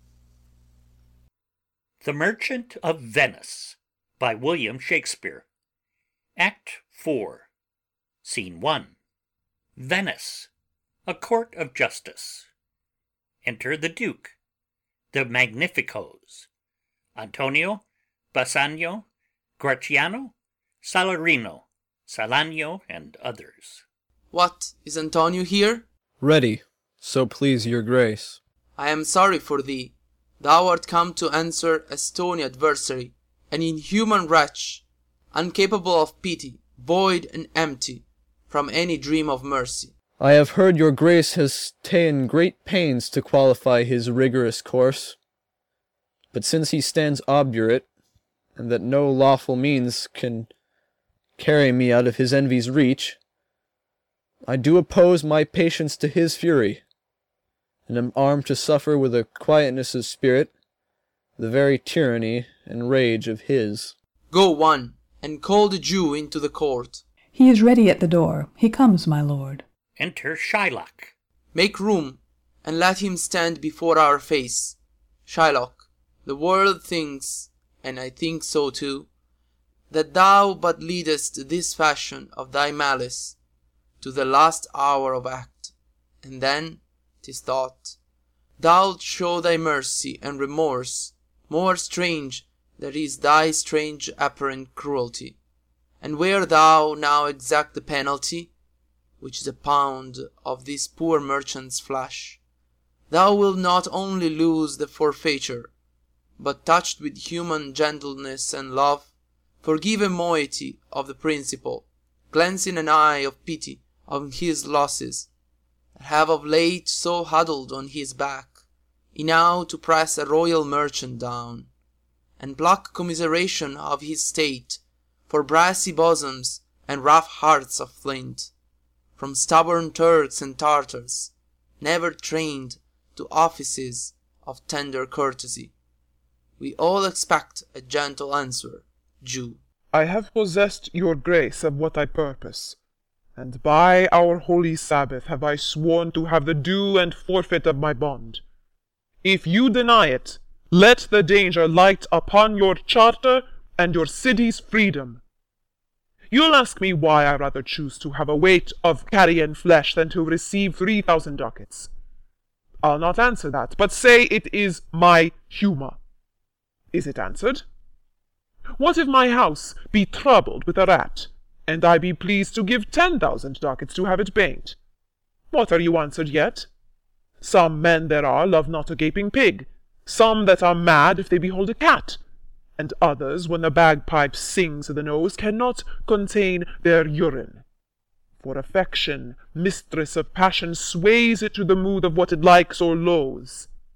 Now, for your answer, as there is no firm reason to be rendered why he cannot abide a gaping pig, why he a harmless necessary cat, why he a walling bagpipe, but of force must yield to such inevitable shame as to offend, himself being offended, so can I give no reason, nor will I not, more than a lodged hate and a certain loathing I bear Antonio, that I follow thus a losing suit against him.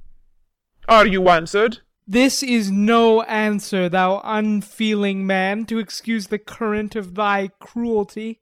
I am not bound to please thee with my answer. Do all men kill the things they do not love? Hates any man the thing he would not kill? Every offence is not a hate at first. What, wouldst thou have a serpent sting thee twice? I pray you think you question with the Jew. You may as well go stand upon the beach and bid the main flood bate his usual height. You may as well use question with the wolf why he hath made the ewe bleat for the lamb. You may as well forbid the mountain pines to wag their high tops, and to make no noise when they are fretting with the gusts of heaven. May as well do anything most hard as to seek to soften that, than which what's harder, his Jewish heart. Therefore I do beseech you, make no more offers, use no farther means, but with all brief and plain conveniency. Let me have judgment, and the Jew his will. For thy three thousand ducats here is six. If every ducat in six thousand ducats were in six parts, and every part a ducat, I would not draw them. I would have my bond. How shalt thou hope for mercy, rendering none? What judgment shall I dread, doing no wrong? You have among you many a purchased slave, which, like your asses and your dogs and mules, you use in abject and in slavish parts, because you bought them. Shall I say to you, Let them be free, marry them to your heirs? Why sweat they under burdens? Let their beds be made as soft as yours, and let their palates be seasoned with such viands. You will answer, The slaves are ours. So do I answer you. The pound of flesh which I demand of him is dearly bought. 'Tis mine, and I will have it. If you deny me, fie upon your law. There is no force in the decrees of Venice. I stand for judgment. Answer, shall I have it? Upon my power, I may dismiss this court, unless Bellario, a learned doctor, whom I have sent for to determine this, come here today.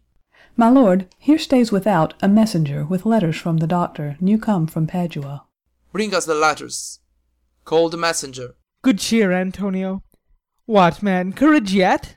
The Jew shall have my flesh, blood, bones, and all, ere thou shalt lose for me one drop of blood. I am a tainted wether of the flock, meetest for death. The weakest kind of fruit drops earliest to the ground. And so let me. You cannot better be employed, Bassanio, than to live still and write mine epitaph. Enter Nerissa, dressed like a lawyer's clerk. Came you from Padua? From Bellario? From both, my lord.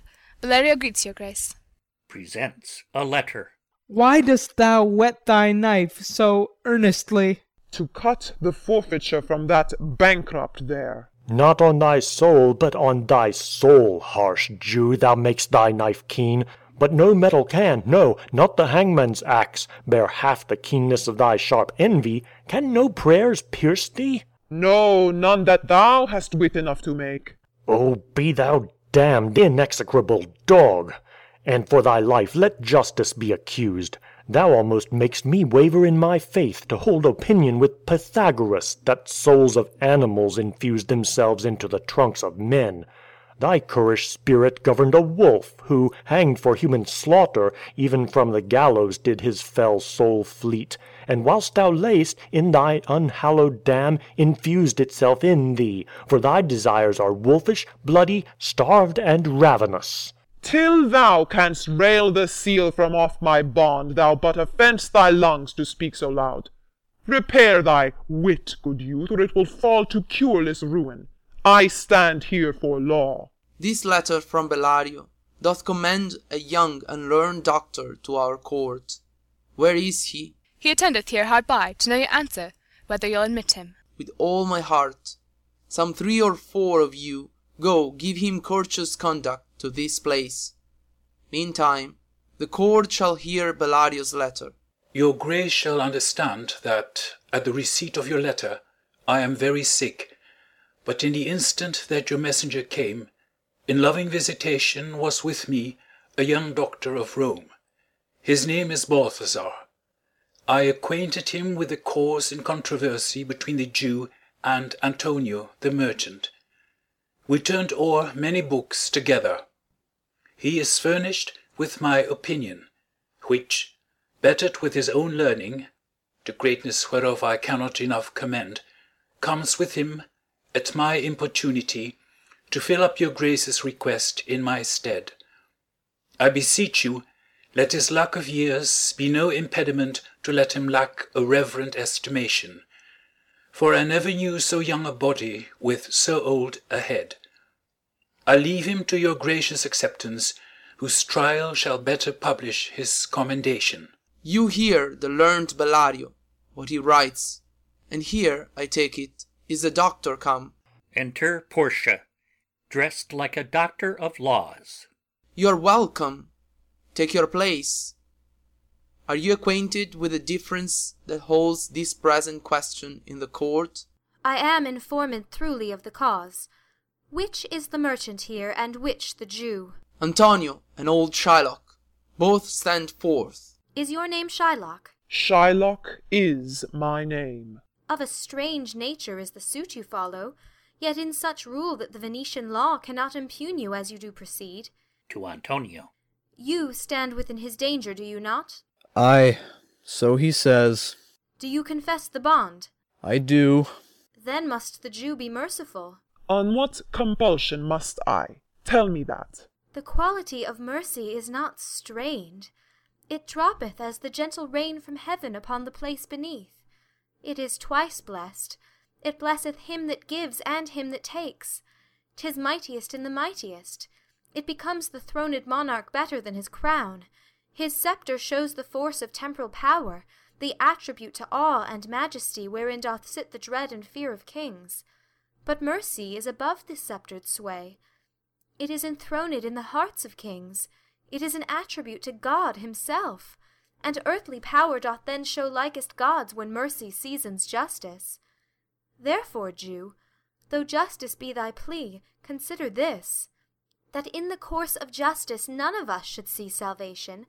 We do pray for mercy, and that same prayer doth teach us all to render the deeds of mercy.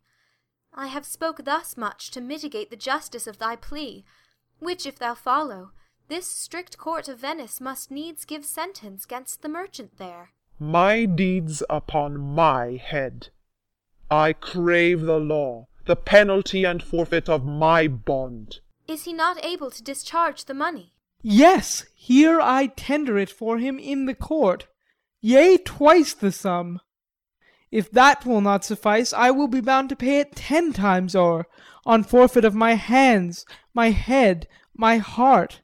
If this will not suffice, it must appear that malice bears down truth. And I beseech you, wrest once the law to your authority. To do a great right, do a little wrong, and curb this cruel devil of his will. It must not be. There is no power in Venice can alter a decree established. 'Twill be recorded for a precedent, and many an error by the same example will rush into the state. It cannot be. Ah, Daniel come to judgment! Yea, a Daniel! O wise young judge, how I do honour thee! I pray you, let me look upon the bond. Here 'tis, most reverend doctor, here it is. Shylock, there's thrice thy money offered thee. An oath, an oath. I have an oath in heaven. Shall I lay perjury upon my soul? No, not for Venice. Why, this bond is forfeit, and lawfully by this the Jew may claim a pound of flesh, to be by him cut off nearest the merchant's heart. Be merciful, take thrice thy money, bid me tear the bond. When it is paid according to the tenor. It doth appear you are a worthy judge, you know the law, your exposition hath been most sound. I charge you, by the law, whereof you are a well deserving pillar, proceed to judgment. By my soul I swear there is no power in the tongue of man to alter me. I stay here upon my bond. Most heartily I do beseech the court to give the judgment. Why then thus it is. You must prepare your bosom for his knife. O noble judge, O excellent young man! For the intent and purpose of the law hath full relation to the penalty, which here appeareth due upon the bond. 'Tis very true, O wise and upright judge, how much more elder art thou than thy looks. Therefore lay bare your bosom. Ay, his breast, so says the bond, doth it not, noble judge? Nearest his heart, those are the very words. It is so. Are there balance here to weigh the flesh? I have them ready. Have by some surgeon, Shylock, on your charge, to stop his wounds lest he do bleed to death. Is it so nominated in the bond? It is not so expressed, but what of that? 'Twere good you do so much for charity. I cannot find it. 'Tis not in the bond. You, merchant, have you anything to say? But little. I am armed and well prepared. Give me your hand, Bassanio. Fare you well. Grieve not that I am fallen to this for you, for herein fortune shows herself more kind than is her custom.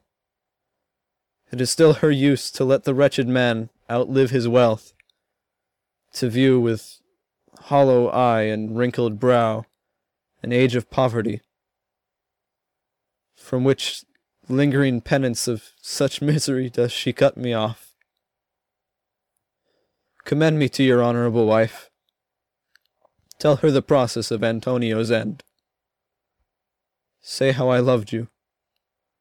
Speak me fair in death.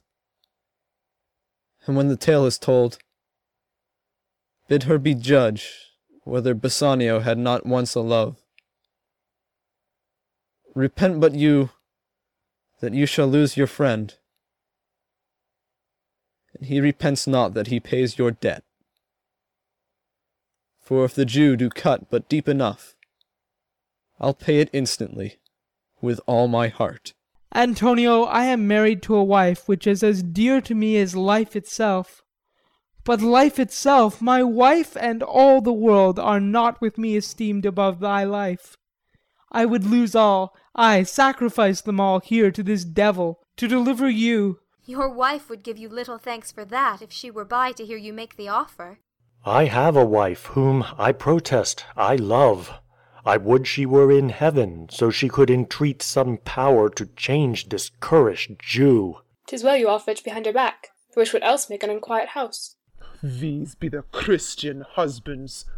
I have a daughter. Would any of the stock of Barabbas had been her husband rather than a Christian? We trifle time. I pray thee, pursue sentence. A pound of that same merchant's flesh is thine. The court awards it, and the law doth give it. Most rightful judge. And you must cut this flesh from off his breast. The law allows it, and the court awards it. Most learned judge, a sentence, come prepare. Tarry a little. There is something else. This bond doth give thee here no jot of blood. The words expressly are a pound of flesh.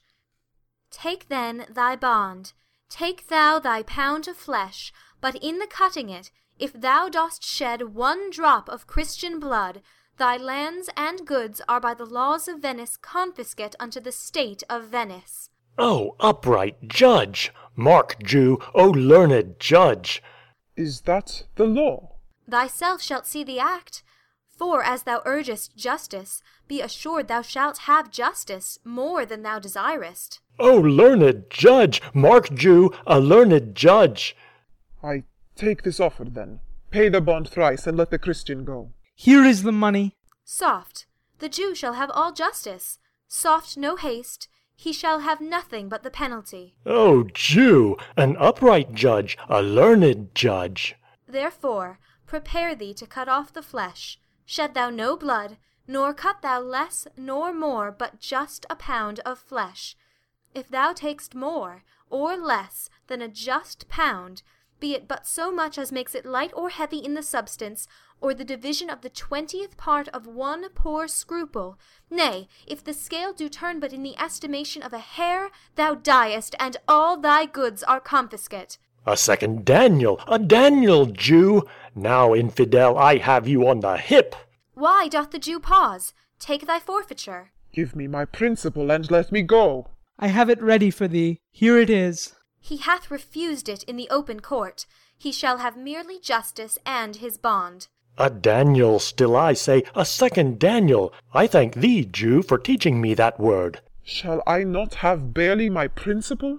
Thou shalt have nothing but the forfeiture, to be so taken at thy peril, Jew. Why, then the devil give him good of it. I'll stay no longer question. Tarry, Jew. The law hath yet another hold on you.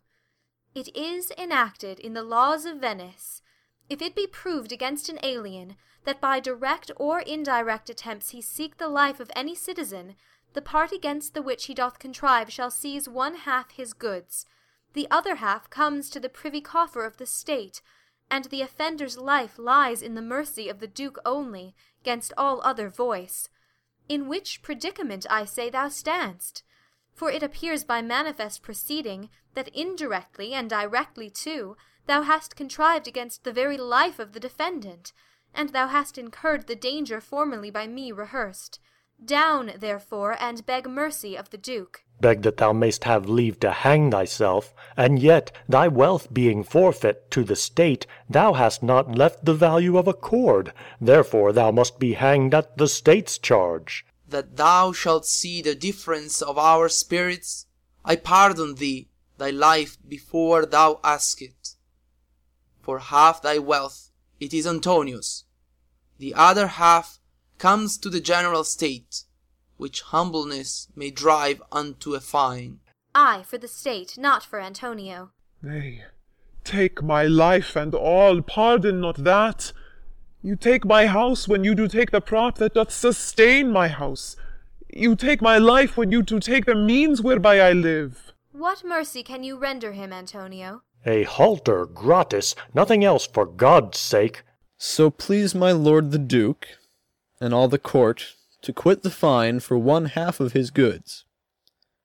I am content so he will let me have the other half in use, to render it upon his death unto the gentleman that lately stole his daughter. Two things provided more, that for this favour he presently become a Christian, the other that he do record a gift here in the court of all he dies possessed unto his son Lorenzo and his daughter. He shall do this, or else I do recant the pardon that I late pronounced here. Art thou contented, Jew? What dost thou say? I am content. Clerk, draw a deed of gift. I pray you, give me leave to go from hence. I am not well. Send the deed after me, and I will sign it. Get thee gone, but do it. In christening shalt thou have two godfathers. Had I been judge, thou shouldst have had ten more, to bring thee to the gallows, not to the font. Exit Shylock. Sir, I entreat you home with me to dinner. I humbly do desire your grace of pardon. I must away this night toward Padua, and it is meet I presently set forth. I am sorry that your leisure serves you not. Antonio, gratify this gentleman, for in my mind you are much bound to him. Exit Duke, Magnificos, and Train. Most worthy gentlemen, I and my friend have by your wisdom been this day acquitted of grievous penalties. In lieu whereof, three thousand ducats due unto the Jew, we freely cope your courteous pains withal. And stand indebted over and above in love and service to you evermore. He is well paid that is well satisfied, and I, delivering you, am satisfied, and therein do account myself well paid. My mind was never yet more mercenary. I pray you, know me when we meet again. I wish you well, and so I take my leave. Dear sir, of force I must attempt you further. Take some remembrance of us as a tribute, not as a fee. Grant me two things, I pray you, not to deny me, and to pardon me. You press me far, and therefore I will yield. To Antonio. Give me your gloves, I'll wear them for your sake. To Bassanio. And for your love, I'll take this ring from you. Do not draw back your hand. I'll take no more, and you in love shall not deny me this.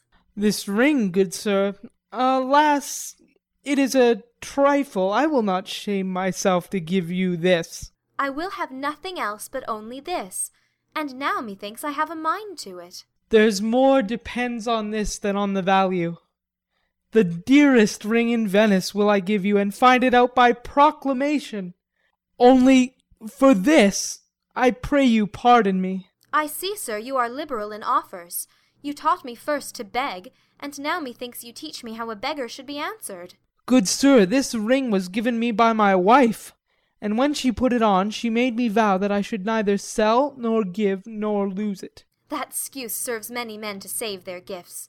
And if your wife be not a mad woman, and know how well I have deserved this ring, she would not hold out enemy for ever for giving it to me. Well, peace be with you. Exeunt Portia and Nerissa. My lord Bassanio, let him have the ring. Let his deservings and my love withal be valued against your wife's commandment. Go, Gratiano, run and overtake him. Give him the ring, and bring him, if thou canst, unto Antonio's house. Away, make haste. Exit Gratiano. Come, you and I will thither presently, and in the morning early will we both fly toward Belmont. Come, Antonio. Exeunt. Scene two. The same. A street. Enter Portia and Nerissa. Inquire the Jew's house out. Give him this deed, and let him sign it. We'll away to-night, and be a day before our husband's home. This deed will be well welcome to Lorenzo. Enter Gratiano. Fair sir, you are well o'ertaken. My lord Bassanio, upon more advice, hath sent you here this ring, and doth entreat your company at dinner. That cannot be. His ring I do accept most thankfully, and so I pray you tell him. Furthermore, I pray you show my youth old Shylock's house. That will I do. Sir, I would speak to you. Aside to Portia. I'll see if I can get my husband's ring, which I did make him swear to keep forever. To Nerissa. Thou mayest, I warrant. We shall have old swearing that they did give the rings away to men, but we'll outface them and outswear them too. Away, make haste. Thou knowst where I will tarry. Come, good sir, will you show me to this house? Exeunt. End of Act Four. The Merchant of Venice by William Shakespeare. Act Five. Scene One. Belmont, the avenue to Portia's home. Enter Lorenzo and Jessica. The moon shines bright in such a night as this, when the sweet wind did gently kiss the trees, and they did make no noise in such a night, Troilus, methinks, mounted the Trojan walls, and sighed his soul toward the Grecian tents where Cressid lay that night. In such a night did Thisbe fearfully o'ertrip the dew, and saw the lion's shadow ere himself, and ran dismayed away. In such a night stood Dido with a willow in her hand upon the wild sea banks, and waft her love to come again to Carthage. In such a night Medea gathered the enchanted herbs that did renew old Æson. In such a night did Jessica steal from the wealthy Jew, and with an unthrift love did run from Venice as far as Belmont. In such a night did young Lorenzo swear he loved her well, stealing her soul with many vows of faith, and ne'er a true one. In such a night did pretty Jessica like a little shrew slander her love, and he forgave it her. I would outnight you, did nobody come. But hark, I hear the footing of a man. Enter Stephano. Who comes so fast in silence of the night? A friend. A friend. What friend? Your name, I pray you, friend. Stephano is my name, and I bring word my mistress will before the break of day be here at Belmont. She doth stray about by holy crosses, where she kneels and prays for happy wedlock hours. Who comes with her? None but a holy hermit and her maid. I pray you, is my master yet returned? He is not, nor we have not heard from him. But go we in, I pray thee, Jessica, and ceremoniously let us prepare some welcome for the mistress of the house. Enter Launcelot. Sola, sola, wo ha ho, sola, sola. Who calls? Sola, did you see Master Lorenzo? Master Lorenzo, sola, sola. Leave helloing, man, here. Sola, where, where? Here. Tell him there's a post come from my master with his horn full of good news. My master will be here ere morning. Exit. Sweet soul, let's in, and there expect their coming. And yet, no matter, why should we go in? My friend Stephano, signify, I pray you, within the house, your mistress is at hand, and bring your music forth into the air. Exit Stephano. How sweet the moonlight sleeps upon this bank! Here we will sit and let the sounds of music creep in our ears, soft stillness, and the night become the touches of sweet harmony. Sit, Jessica, look how the floor of heaven is thick inlaid with patines of bright gold. There's not the smallest orb which thou behold'st but in his motion, like an angel, sings, still quiring to the young-eyed cherubims. Such harmony is in immortal souls. But whilst this muddy vesture of decay doth grossly close it in, we cannot hear it. Enter musicians. Come ho, and wake Diana with a hymn. With sweetness touches pierce your mistress's ear, and draw her home with music. Music. I am never merry when I hear sweet music.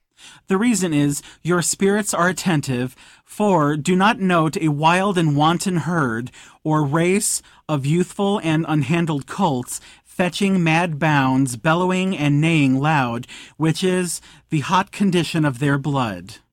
If they but hear perchance a trumpet sound, or any air of music touch their ears, you shall perceive them make a mutual stand, their savage eyes turned to a modest gaze by the sweet power of music. Therefore the poet did feign that Orpheus drew trees, stones, and floods, since naught so stockish, hard, and full of rage, but music for the time doth change his nature. The man that hath no music in himself, nor is not moved with concord of sweet sounds, is fit for treasons, stratagems, and spoils. The motions of his spirit are dull as night, and his affections dark as Erebus. Let no such man be trusted. Mark the music. Enter Portia and Nerissa at a distance. That light we see is burning in my hall. How far that little candle throws his beams! So shines a good deed in a naughty world. When the moon shone, we did not see the candle. So doth the greater glory dim the less. A substitute shines brightly as a king until a king be by, and then his state empties itself, as doth an inland brook into the main of waters. Music, hark! It is your music, madame, of the house. Nothing is good I see without respect. Methinks it sounds much sweeter than by day. Silence bestows that virtue on it, madame. The crow doth sing as sweetly as the lark when neither is attended. And I think the nightingale, if she should sing by day when every goose is cackling, would be thought no better a musician than the wren. How many things by season seasoned are, to their right praise and true perfection. Peace, ho! The moon sleeps with Endymion, and would not be awaked. Music ceases. That is the voice, or I am such deceived of Portia. He knows me as the blind man knows the cuckoo by the bad voice. Dear lady, welcome home. We have been praying for our husband's welfare, which speed we hope the better for our words. Are they returned? Madam, they are not yet, but there has come a messenger before, to signify their coming. Go in, Nerissa. Give order to my servants that they take no note at all of our being absent hence, nor you, Lorenzo, Jessica, nor you. A tucket sounds. Your husband is at hand. I hear his trumpet. We are no tell-tales, madam, fear you not. This night, methinks, is but the daylight sick. It looks a little paler. Tis a day such as the day is when the sun is hid. Enter Bassanio, Antonio, Gratiano, and their followers. We should hold day with the Antipodes if you would walk in absence of the sun. Let me give light, but let me not be light, for a light wife doth make a heavy husband, and never be Bassanio so for me, but God sword all. You are welcome home, my lord. I thank you, madam. Give welcome to my friend. This is the man, this is Antonio, to whom I am so infinitely bound. You should in all sense be much bound to him, for as I hear, he was much bound for you. No more than I am well acquitted of. Sir, you are very welcome to our house. It must appear in other ways than words, therefore I scant this breathing courtesy. To Nerissa. By yonder moon, I swear you do me wrong. In faith, I gave it to the judge's clerk. Would he were Gelt that had it, for my part, since you do take it, love, so much at heart. A quarrel, ho, already? What's the matter? About a hoop of gold, a paltry ring that she did give me, whose posy was for all the world like Cutler's poetry upon a knife, Love me and leave me not. What talk you of the posy or the value? You swore to me when I did give it to you that you would wear it till your hour of death, and that it should lie with you in your grave. Though not for me, yet for your vehement oaths, you should have been respective and have kept it. Gave it to judge's clerk. No, gods, my judge, the clerk will ne'er wear hair on's face that had it. He will, and if he live to be a man. Ay, if a woman lived to be a man. Now, by this hand, I gave it to a youth, a kind of boy, a little scrubbed boy no higher than thyself, the judge's clerk, a prating boy that begged it as a fee. I could not for my heart deny it him. You were to blame, I must be plain with you, to part so slightly with your wife's first gift a thing stuck on with oaths upon your finger, and so riveted with faith unto your flesh. I gave my love a ring, and made him swear never to part with it, and here he stands, I dare be sworn for him he would not leave it, nor pluck it from his finger for the wealth that the world masters. Now in faith, Gratiano, you give your wife too unkind a cause of grief, and 'twere to me I should be mad at it. Aside. Why, I were best to cut my left hand off, and swear I lost the ring defending it.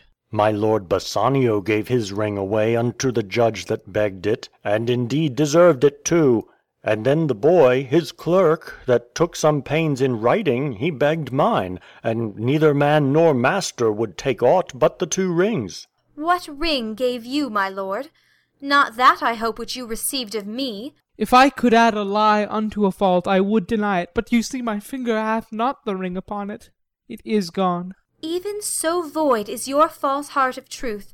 By heaven, I will ne'er come in your bed until I see the ring. Nor I in yours, till I again see mine. Sweet Portia, if you did know to whom I gave the ring, if you did know for whom I gave the ring, and would conceive for what I gave the ring, and how unwillingly I left the ring, when naught would be accepted but the ring, you would abate the strength of your displeasure. If you had known the virtue of the ring, or half her worthiness that gave the ring, or your own honour to contain the ring, you would not then have parted with the ring. What man is there so much unreasonable, if you had pleased to have defended it with any terms of zeal, wanted the modesty to urge the thing held as a ceremony? Nerissa teaches me what to believe. I'll die for it, but some woman had the ring. No, by my honour, madam, by my soul, no woman had it, but a civil doctor, which did refuse three thousand ducats of me, and begged the ring. The which I did deny him, and suffered him to go displeased away. Even he that had held the life of my dear friend. What should I say, sweet lady? I was enforced to send it after him. I was beset with shame and courtesy.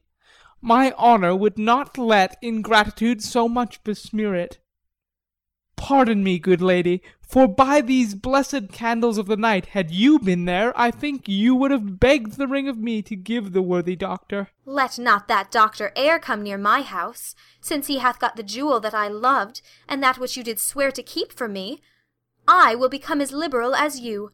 I'll not deny him anything I have, no, not my body, nor my husband's bed. Know him I shall, I am well sure of it. Lie not a night from home, watch me like Argus. If you do not, if I be left alone, now by mine honour which is yet mine own, I'll have that doctor for mine bedfellow. And I his clerk. Therefore be it well advised how you do leave me to my own protection.